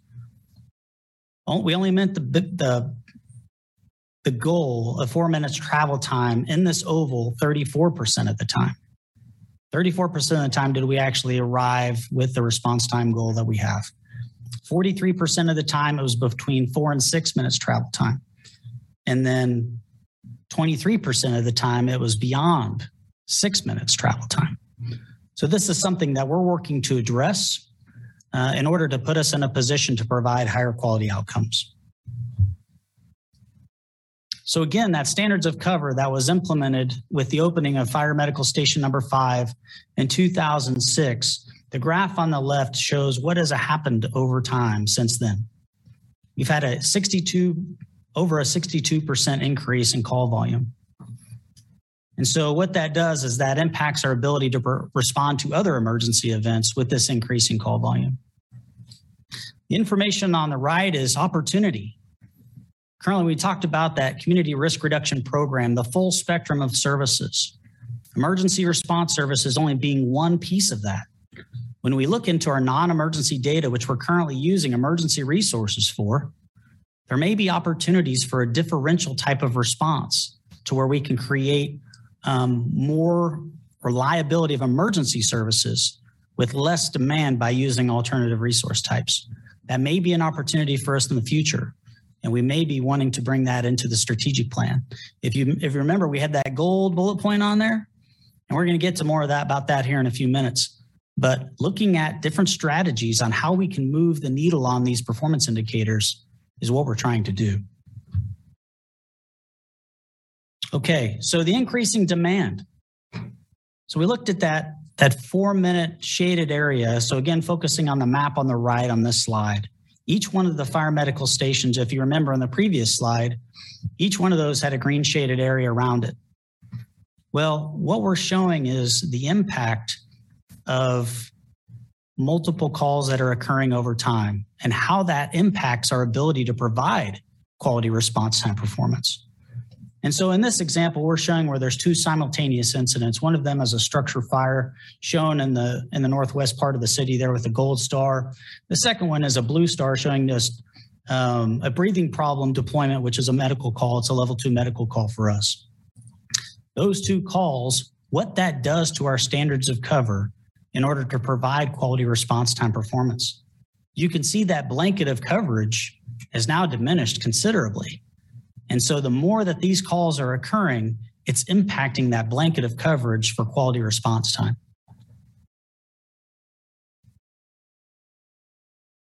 So here's the question. So with all this information, what do we do? Right? We look at data, we want to make data informed decisions. We're recommending to implement the, the station optimization study.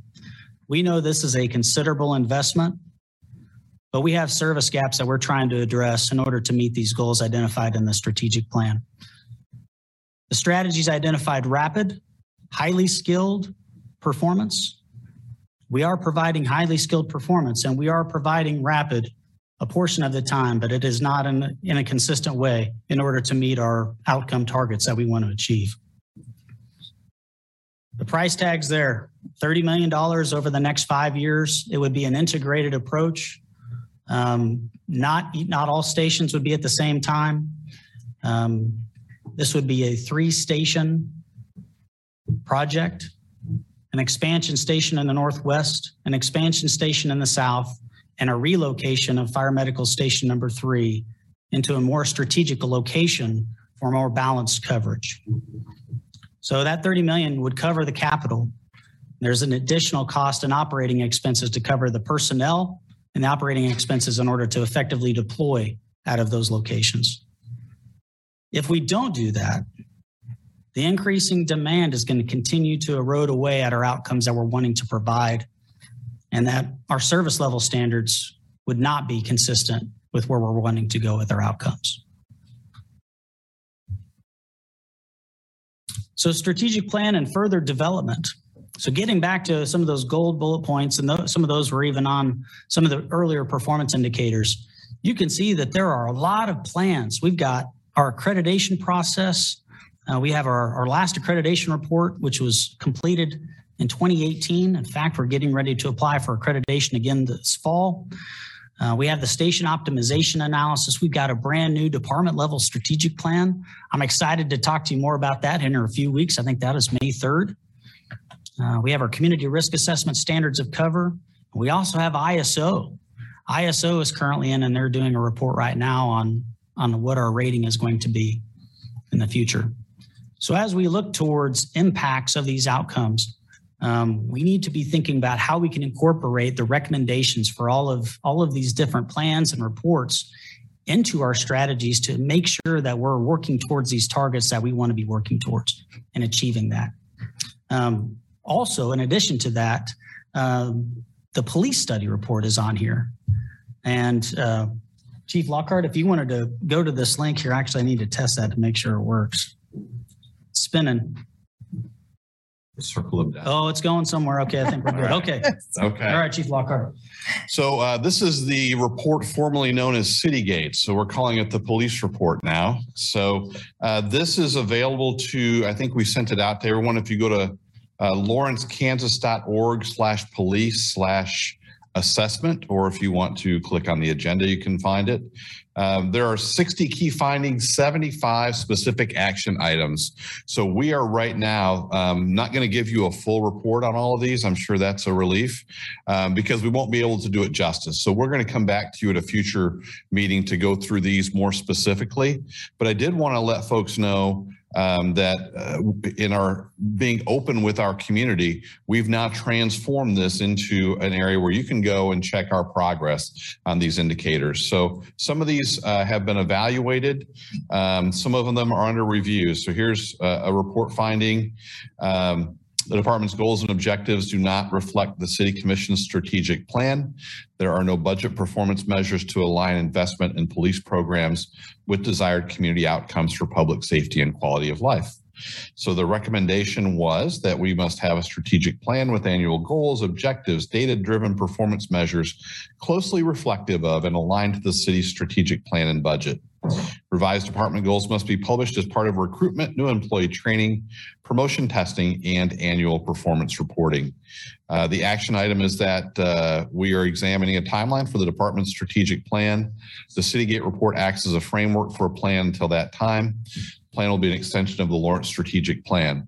Um, this is still under review, and that's part of what you've seen tonight. So, um, Craig and Brandon and I are working very hard to fold this into the the city strategic plan and see how it fits in uh, with that. So you can go through and look at all of these, and then if you look at the end, um, here's how we've linked some of these back to the strategic plan.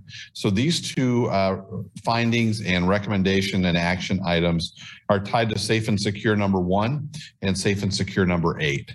Um, so not all of these things are completed, but you can go through. And again, as I said, we'll uh, we're going going to provide you a more deeper dive into this at a future meeting. But I did didn't want to leave this off because this is a very important part of what we're doing every day to keep Lawrence safe and secure. Thanks, Chief.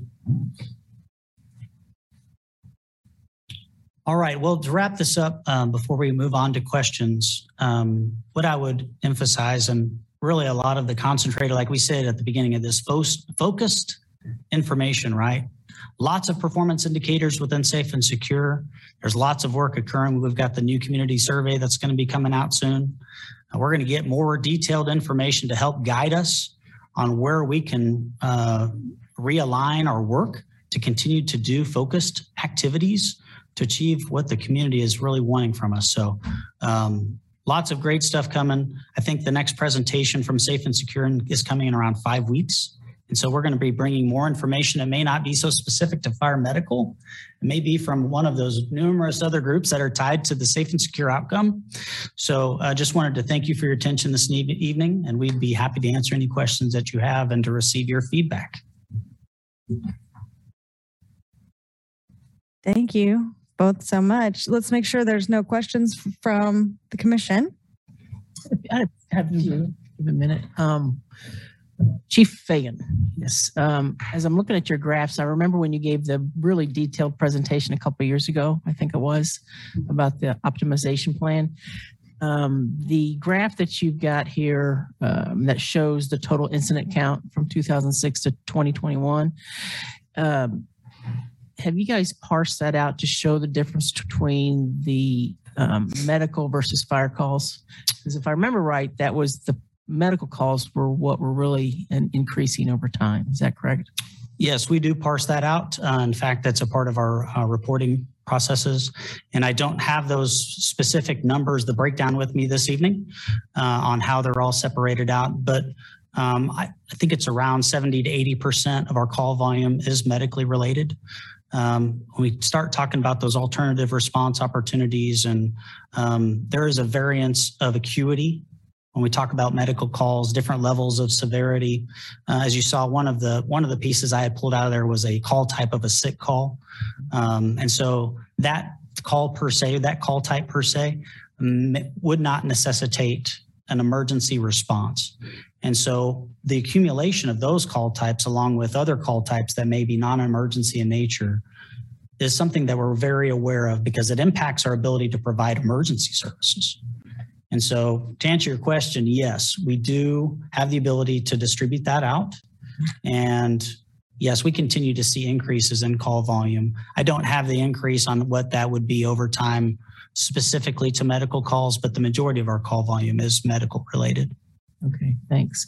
So in, in that regard, with the, the need for the three stations that was out detailed in the report, I remember part of the discussion, I, if I remember correctly on that, was that since the medical calls seem to be the ones that continuously increase over, have been incre- increasing over time in relation to the fire calls, the possibility of uh, having um, stations that are just for medical only um, to, in order to, or EMS versus having to build an entire fire EMS house, that there may be some efficiencies if we expand it to more, um, just to have the EMSs in, in very better and more locations versus a fire.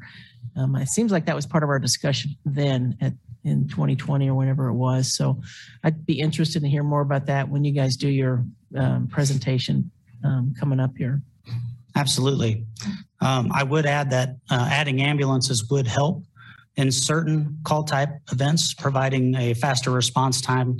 Um, but our ambulances, although they're staffed with firefighters, they do not have um, water, they do not have fire hoses, and they do not have a pump to provide the adequate water pressure to stop loss and structure fire events. And so those geographical gap areas still exist for fire risk and not just for medical risk. But the, the ambulance piece would help for the medical risk and some other things. But those uh, first arriving units, if they're ambulances, they are not effectively equipped to provide the critical task that needs to occur for the first arriving unit on a fire incident. Yeah, I'm not talking about for fire calls. I'm just talking specifically for EMS calls. There may be possibility that there could be some savings or more efficiencies if we would have a um, EMS building versus the whole thing if we didn't need it. So it'd be not it'd be nice to see the breakdown of those times that you had. Is, are those medical calls or those fire calls?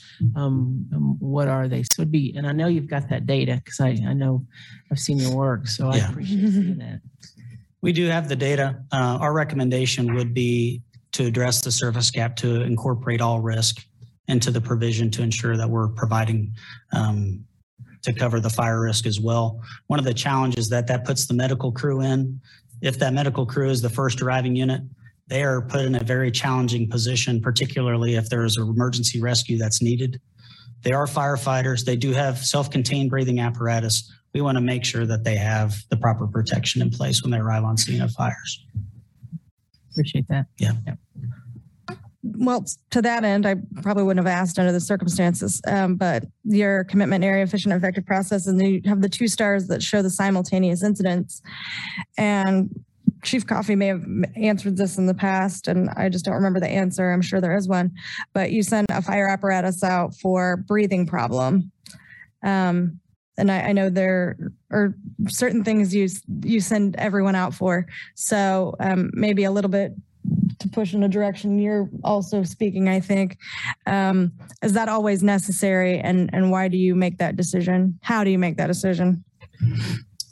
Yes, thanks, Mayor Shipley. So our deployment model is based off of a uh, quality practice deployment concept through ProQA, uh, which essentially triages medical calls. And here recently, actually in 2021, working with our emergency communication center, uh, we've enhanced our deployment process through the alarm processing process and actually been able to reduce our total response time a little bit through that process.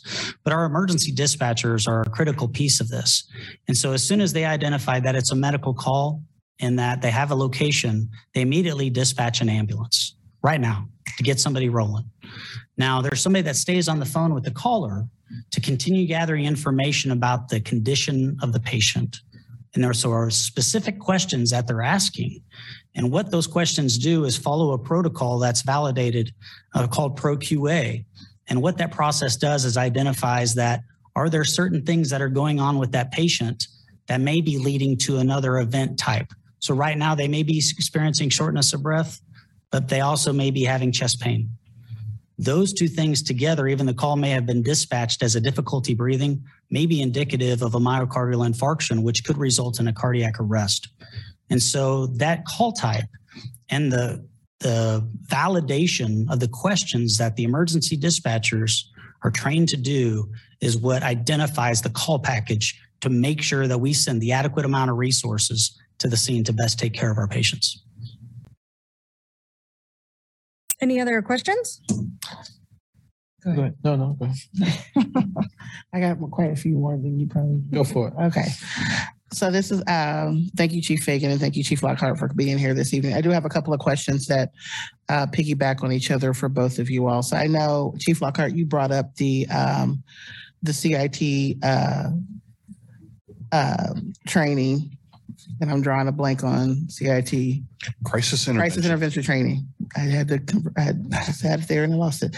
So the crisis intervention training, and then I'm looking at, I know Chief Fagan, you brought up the response time as it overlaps with the uh, room of origin. And so I noticed the response time is not necessarily a key performance indicator and the CIT training is not a, is not a KPI, but it kind of fits into that annual in-service piece. So I wanted to know your question, Chief Fagan, when you come up is in regards to kind of the overlapping the response time. Is that a internal kind of performance indicator that you hope to rises to being an indicator within the strategic plan, or is that something that you're marrying with it because it has those they they piggyback off each other. So there's a need to have them in order to tell the full story for that indicator. That's correct. It is a contributing factor. Uh, response times and demand are output measures. The outcome measure is the result of the event. And so the outcome measure that's in here is the result of the fire and the quality of stop loss performance that we're able to provide. And so essentially the response times, um, some of the detailed information we were able to provide are the micro data behind the why as to the, the outcome because we're able to demonstrate with with the quality that we're providing when we're positioned, able to stop loss, and but when we're not, we cannot provide that measure. So I, our recommendation isn't necessarily to bring response time as one of the KPIs. That is something that we're tracking and trending, and we can always provide that to you. In fact, we'll talk about that here in a few weeks with our accreditation report. Um, but the output, the outcome, key difference, the outcome being fires contained, and cardiac arrest survivability or the return of spon- spontaneous circulation are the two outcome areas that we have related to, to those two items. Okay, thank you. And so Chief Lockhart, for you with the crisis intervention training, I noticed that in the, in the police report formerly known as Citygate, that there was. I like that. It's catching on. I know, Catching on. I know. It rolled off pretty quickly. My It did. um, there was the recommendation in regards to their, the finding, the report found that, or finding number thirty-five said that there was no formal in-service training mandate for non-sworn employees. And I didn't know if, was that taken into account with the, I know for both fire and medical? No, this is law enforcement officers. So I just wanted to maybe have you both kind of speak to, it seems to be we're fairly below where we want to be in that metric. And based on the strategies, do you feel like this is going to, how, how is that tracking right now? Uh, well, as you mentioned, it's tracking below average. And so one of the things that um, Henry Ford said is what's important is what gets measured. And so for us, uh, aligning our priorities with what's being measured in the strategic plan is going to be how we're going to be moving forward. And so uh, getting everybody on board, aligning what's in Citygate with the city's strategic plan will be really important over the next uh, few weeks. And so I hope that when we come back to you with updates that you'll start to see some of those numbers moving along. Some of them are going to be more difficult because we don't have real good baseline data. Um, so for instance, the, the question about trust with the Lawrence Police Department, we don't have a way to measure that right now uh, without using that 2019 survey. The new survey will have that specific question. So when that comes back in uh, probably November, December, we will have some good baseline data. And then we'll be able to talk about how much we can move that and, uh, and what that will look like for you in a future update. Um, CIT training is one that you'll see in several of the strategic indicators. It's, it's safe and secure number one, where we're talking about uh, delivering uh, service to people that makes them feel safe and secure in their community. And I'm trying to figure out, I can't, uh, can't read it here, but it's the other one that talks about um, uh, providing uh, service across a diverse segment of our community and some of our underserved areas. So folks with mental illness would be within that group of folks who are underserved, especially when we look at our unsheltered population. So with the survey that we're ha- going to have come out, I know I shared with, I shared last week with Porter with the survey uh, in honing in on that ability to disaggregate the data. And so I, it sounds like based on this that we are going to get that. And I really would like to see us hone in that. I'm, I, I'm a little shocked that we don't have that data and we've had the survey. And so I think in this time, it, you know, disaggregated data is not new. It's not something that's a nuance. So I, I'm glad that we're we're we're calling that out and that we're going to be intentional about breaking it down. Because I love the fact that we have an 82% resident, you know, response rate that our residents feel like Lawrence is safe and very safe. But again, love covers all sins. Sure. But it doesn't, I mean, it doesn't include aggregated data. And this is telling a story that may not necessarily be a story for some. So Well, and I'll tell you what's great about this, the surveys is in Warrensburg, when we did it, you could look at the data and there were little donuts of the city where I could see where there was a lower satisfaction with police service.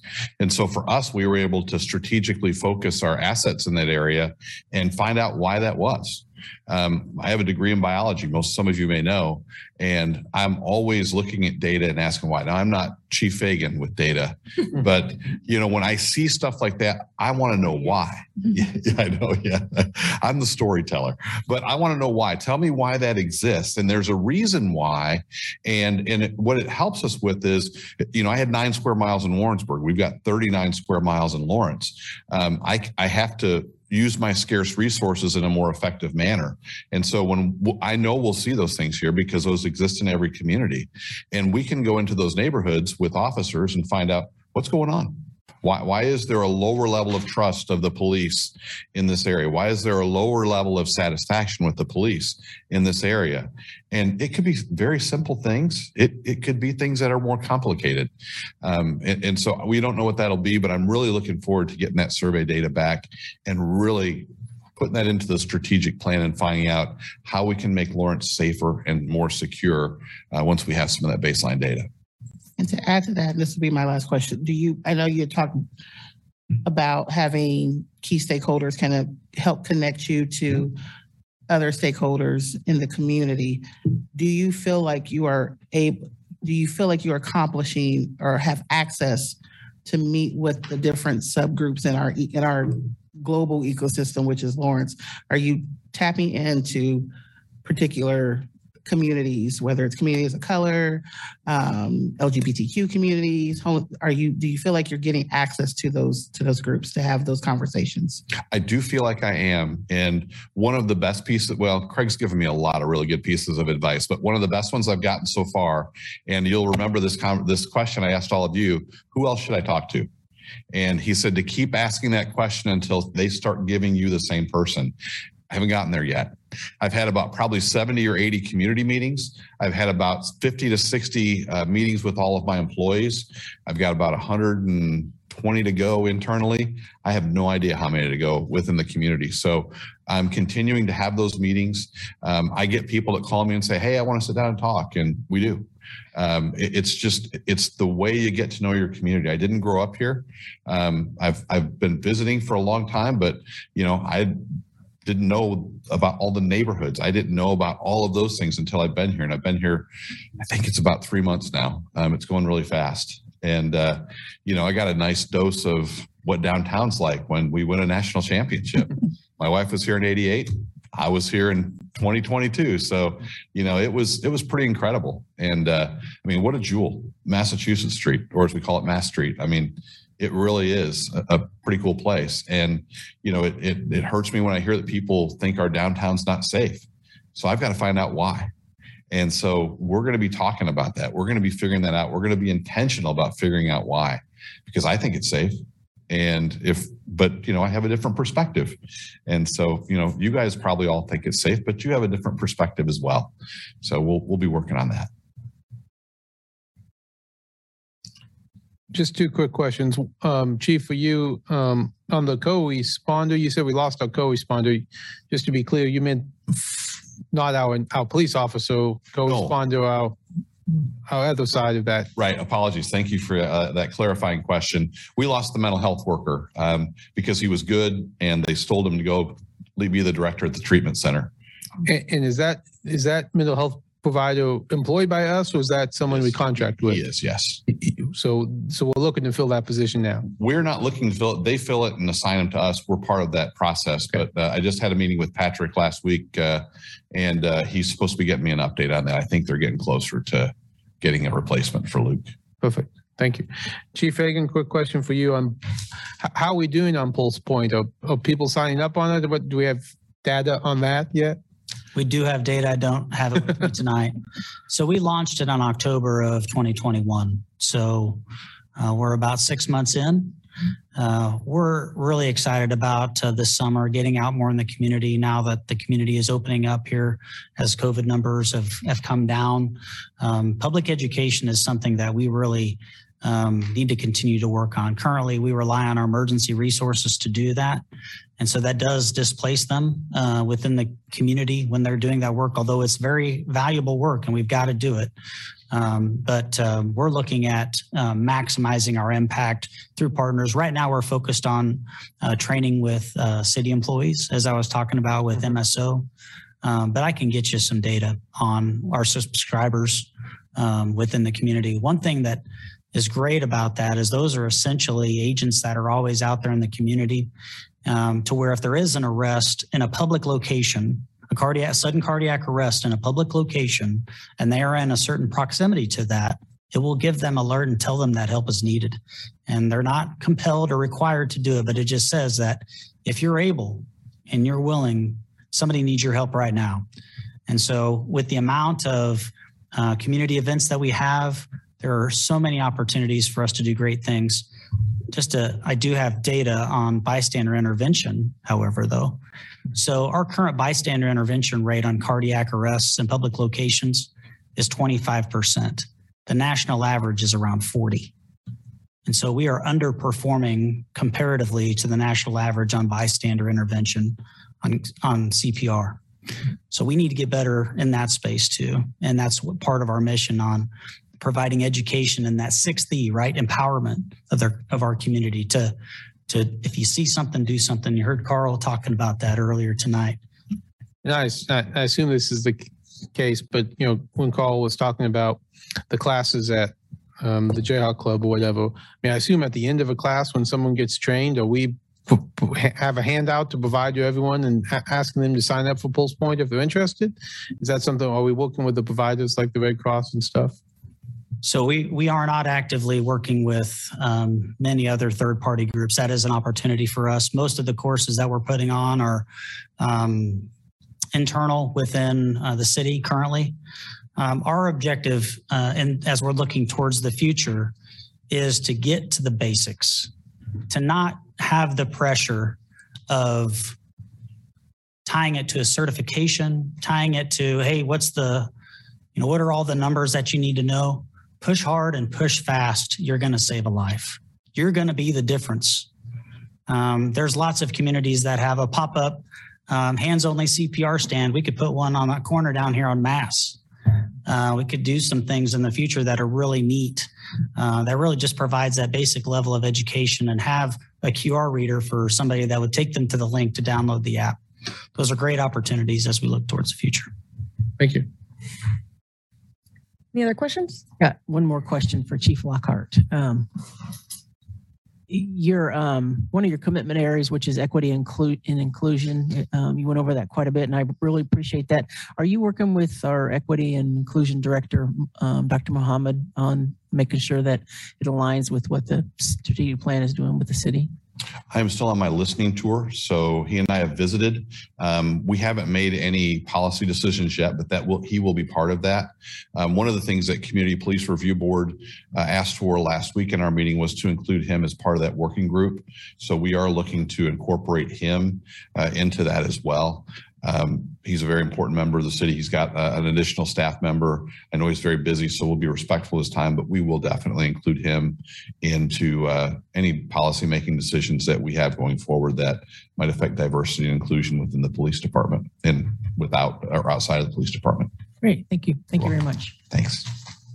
Chief Fagan. Yeah, if you could, you, how are Yeah, I was going to add to that. Yeah, I could. So Dr. Mohammed's on the Safe and Secure team. Great. So he is the representative from the Equity and Inclusion Commitment on our outcome team. So he is a part of that work that we're doing. Thank you. Yep. Any further questions? Okay, let's make sure there's no one who wants to make public comment on this item. We probably won't answer it till we discuss, but go ahead and ask us. Thank you. Um, my question is mainly for Chief Lockhart. You talked about CALEA training. I think that's a great thing. Sorry, Eric, could, could you direct your questions to us? It's okay. We'll get them answered. Okay, there's three aspects to CALEA. Uh, it's a Tri-Arc system. There's the emergency communications, the officer training, the officers themselves, and the training. Um, LPD trains its own people, um, and this is a multi-year process. I'm kind of curious about what LPD's goals are as far as the Tri-Arc certification. And then secondary to that is if we're going to become CALEA certified here, where is our training going to come from? Thank you.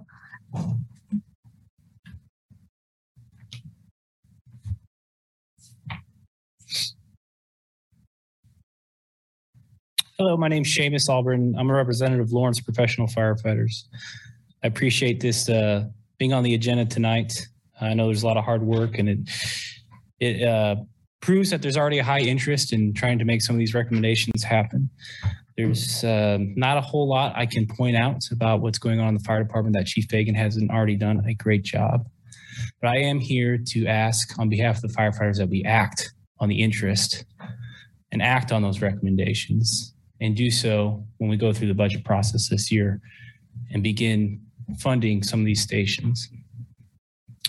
As Chief pointed out, since the last time we added fire trucks and ambulances to the city, our call volume has grown 62% and, uh, plus, and we're headed in a direction where it'll be even higher than that.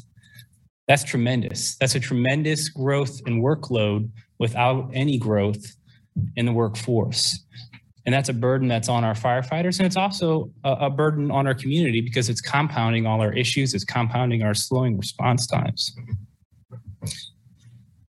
So as a department, we maintain this, this attitude, this belief that cha- we can overcome a lot of our challenges with innovation, with good training, with good tools. And it has led to command staff and the membership working together to get faster dispatching, better EMS protocols, better equipment. And we have the data, as Chief pointed out, to show that we are very good at our job. And we're excellent at our job when we can get there at our prescribed benchmarks and our prescribed, uh, our goals with our response times. What we can't out train for or out innovate is not getting there in time to even make a difference. That's what the station optimization study is about. And those are the things that we need to address. So if we believe in public safety, if safe and secure is more than just a strategic initiative in a plan, we're going to need more firefighters. We're going to need more stations. We're going to need more ambulances. We're going to need more people to do that. I know everybody here knows that. Um, and I trust that that is a priority. We're just asking for the tools to continue to do the good job that we're already doing.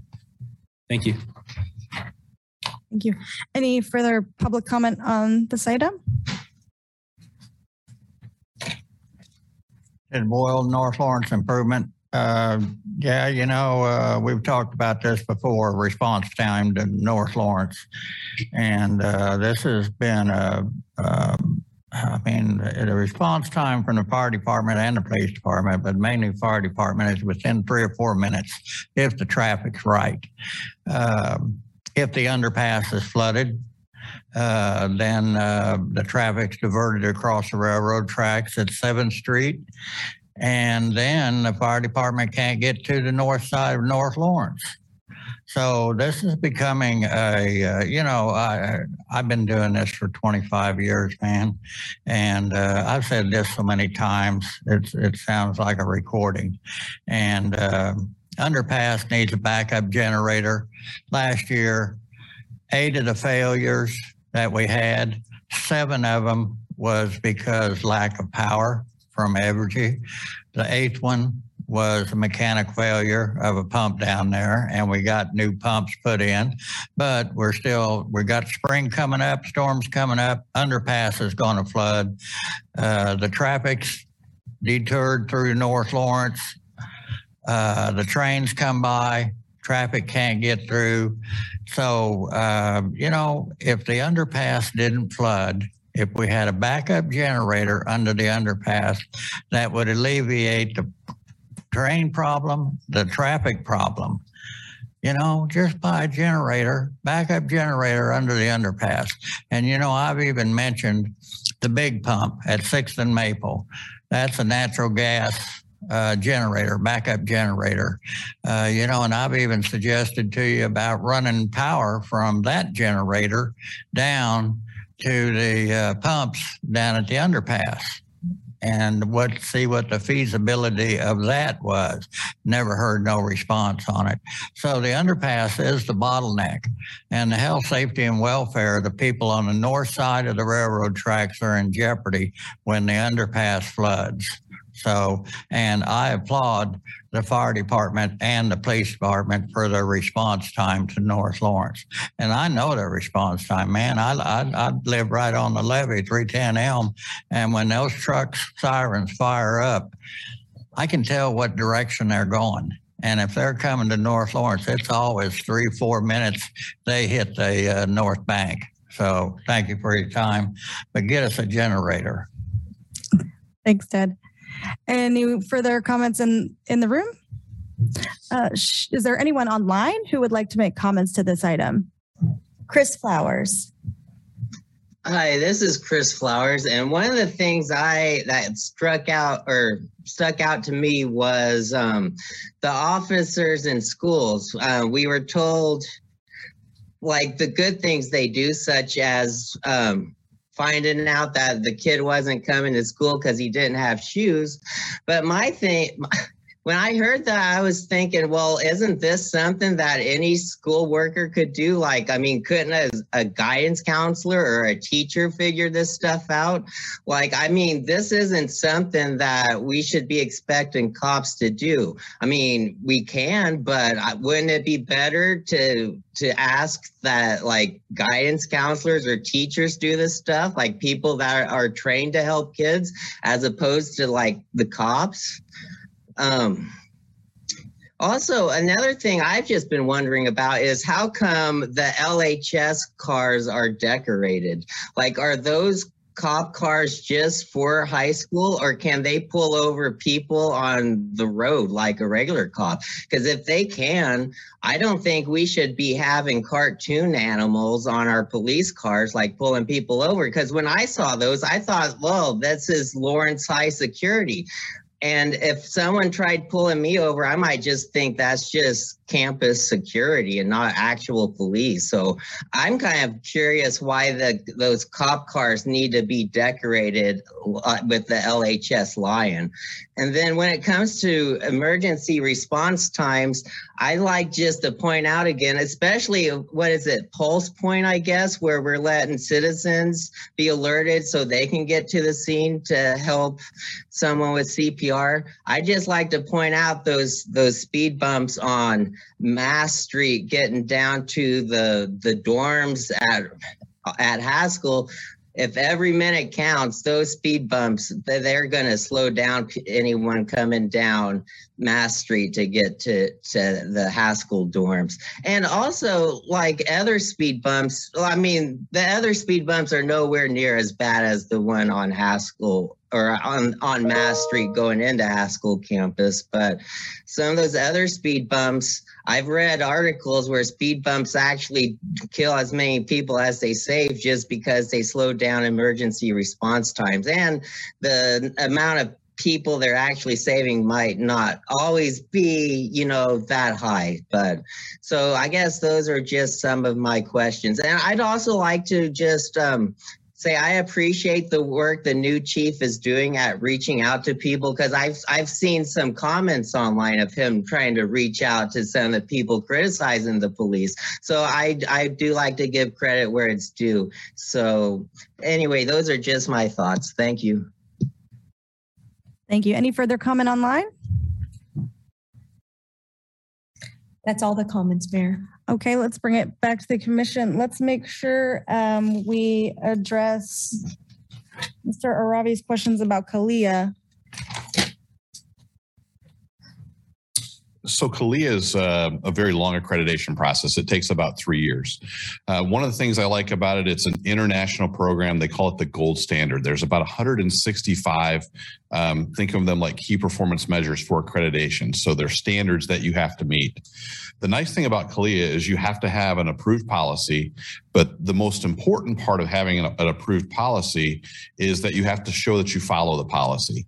So within the system, and we already have the system for policy acknowledgement, it's called Power DMS. You load your policy in, officers and, and non-sworn members acknowledge that they've read it and they understand it. It keeps a record of that in the system.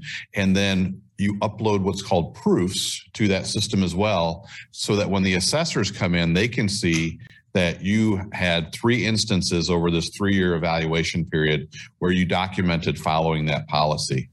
If you're not able to follow a policy and sometimes you you can't come up with a proof, then you can provide training. And within the module, there are you can upload training videos, you can upload training scenarios and tests that will uh, be required by each officer, and then that's documented in there as a proof.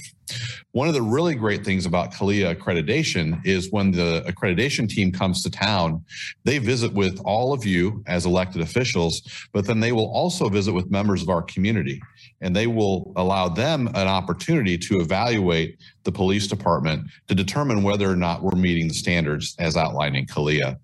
Uh, one of Michael's questions was about training. Um, we are sending our officers to KLETC right now. I think that was the question. Um, we've got another batch going out there right now.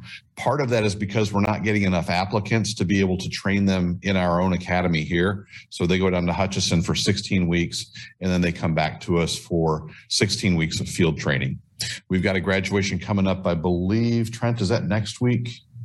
Um, That's close. I think it's next week. Uh, yours truly is the graduation speaker, so I'm really looking forward to that to represent our community in a way um, uh, that that will show kind of what we're doing here in Lawrence. So, Um, another question here. yes. The declaration of the LHS and Free State, It's not just LHS, they both have a vehicle. Yeah, so that the the cars are identical to a regular Lawrence police car, with the exception of the back, where we've wrapped them with uh, a Tiger for LHS and a Freebird for Free State. A lion. Oh, lion. It's a chesty lion. Chesty lion. Apologies. hey, at least I'm not in Warrensburg tonight. I have not made that uh, that goof up. So um, it's a chesty lion. Yes, thank you for that correction. I apologize. I think Commissioner Sellers may need some CPR grabbing her chest. So um, Have no pearls. part of what that is, those cars are, are just driven by the SROs and they're designed to be able to create a conversation uh, with the kids about the cars. Uh, Dr. Lewis was very supportive of it.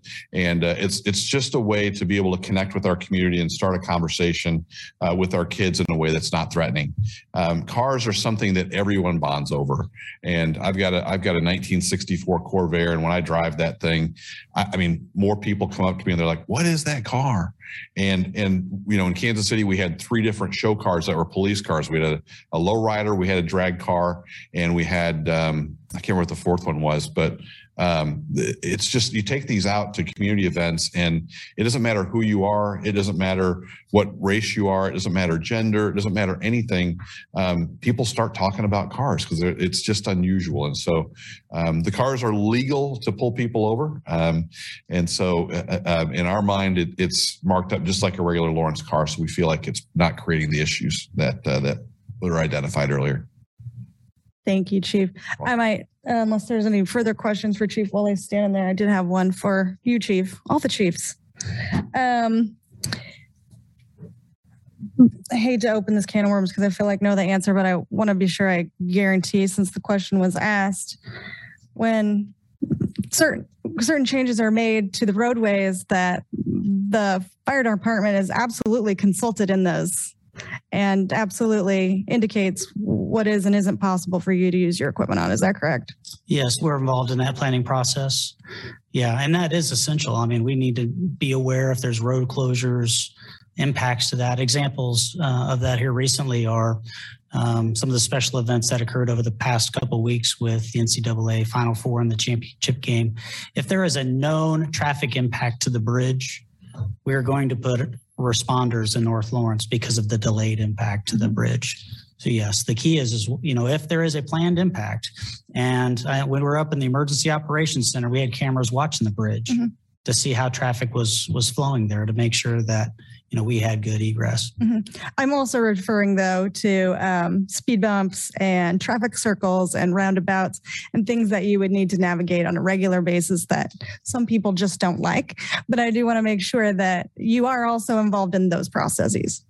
Yes, but it is a fact that it does impact our ability to provide the quality that if they were not there.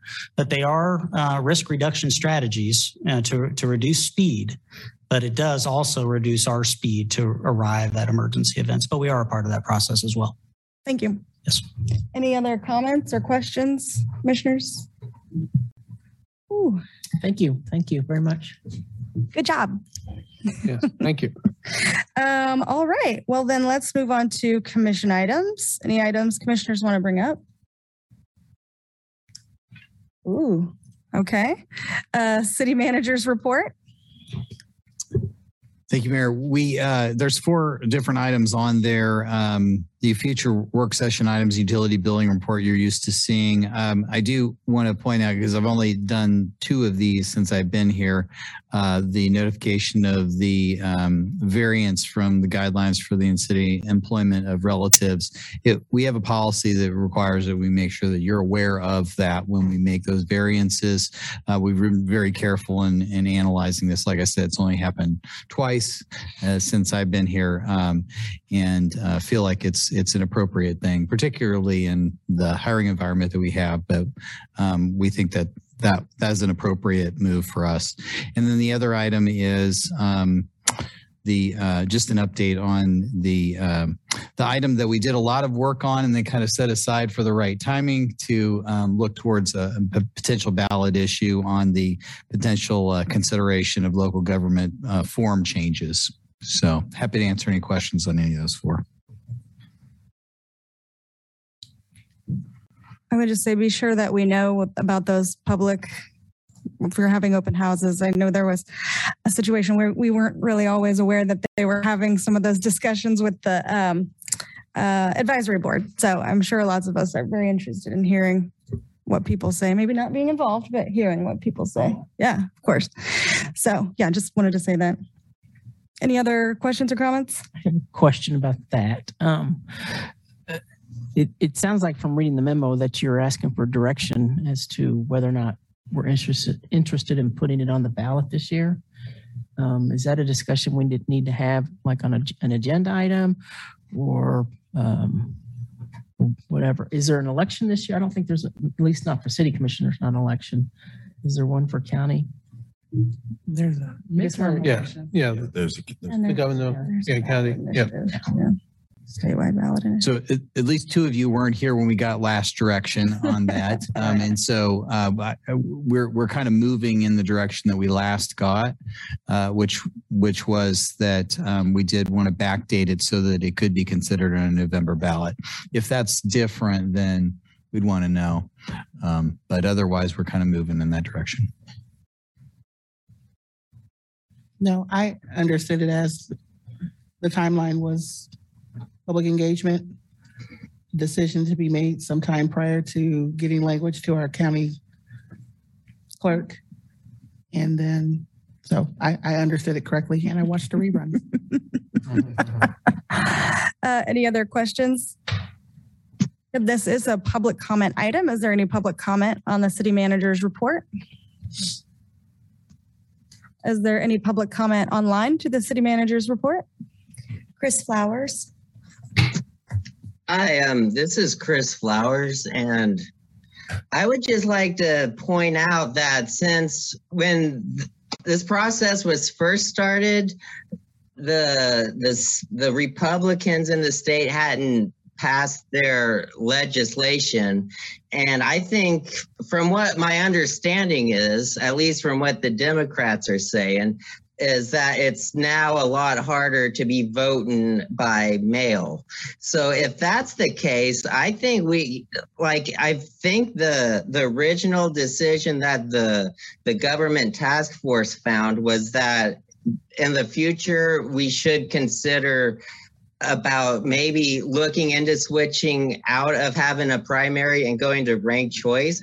But I, I just think with the changes that have been made and making it harder to vote by by mail, that us as a college town where at least at least i mean 10 to 15 percent of our population is gone when the primary happens i think we should be looking we we should be looking more into passing the primary just because we're going to have so many people out of town that are going to have to be voting through and like through the mail. So I, I don't know. I just think that's something y'all should be looking into. I think it's something that if we're having open houses, we should be we should be looking at that because it was something that the the the government task force said is something to be looked at in the future. But I think it's something that that should be looked at more in the present with the changes that had that the Republicans have made just to how advanced voting and like voting by mail, uh, like how much harder it is now. So I- I've just thrown that out there. Thank you. Any other public comment? That's it. Okay, that brings us uh, to the calendar. Any calendar items that need updating or commenting on? Doesn't look like it. Uh, I would entertain any motions. Move to adjourn. Second. I have first and second. All those in favor? Aye. Aye. That passes five to zero. Thank you, everyone.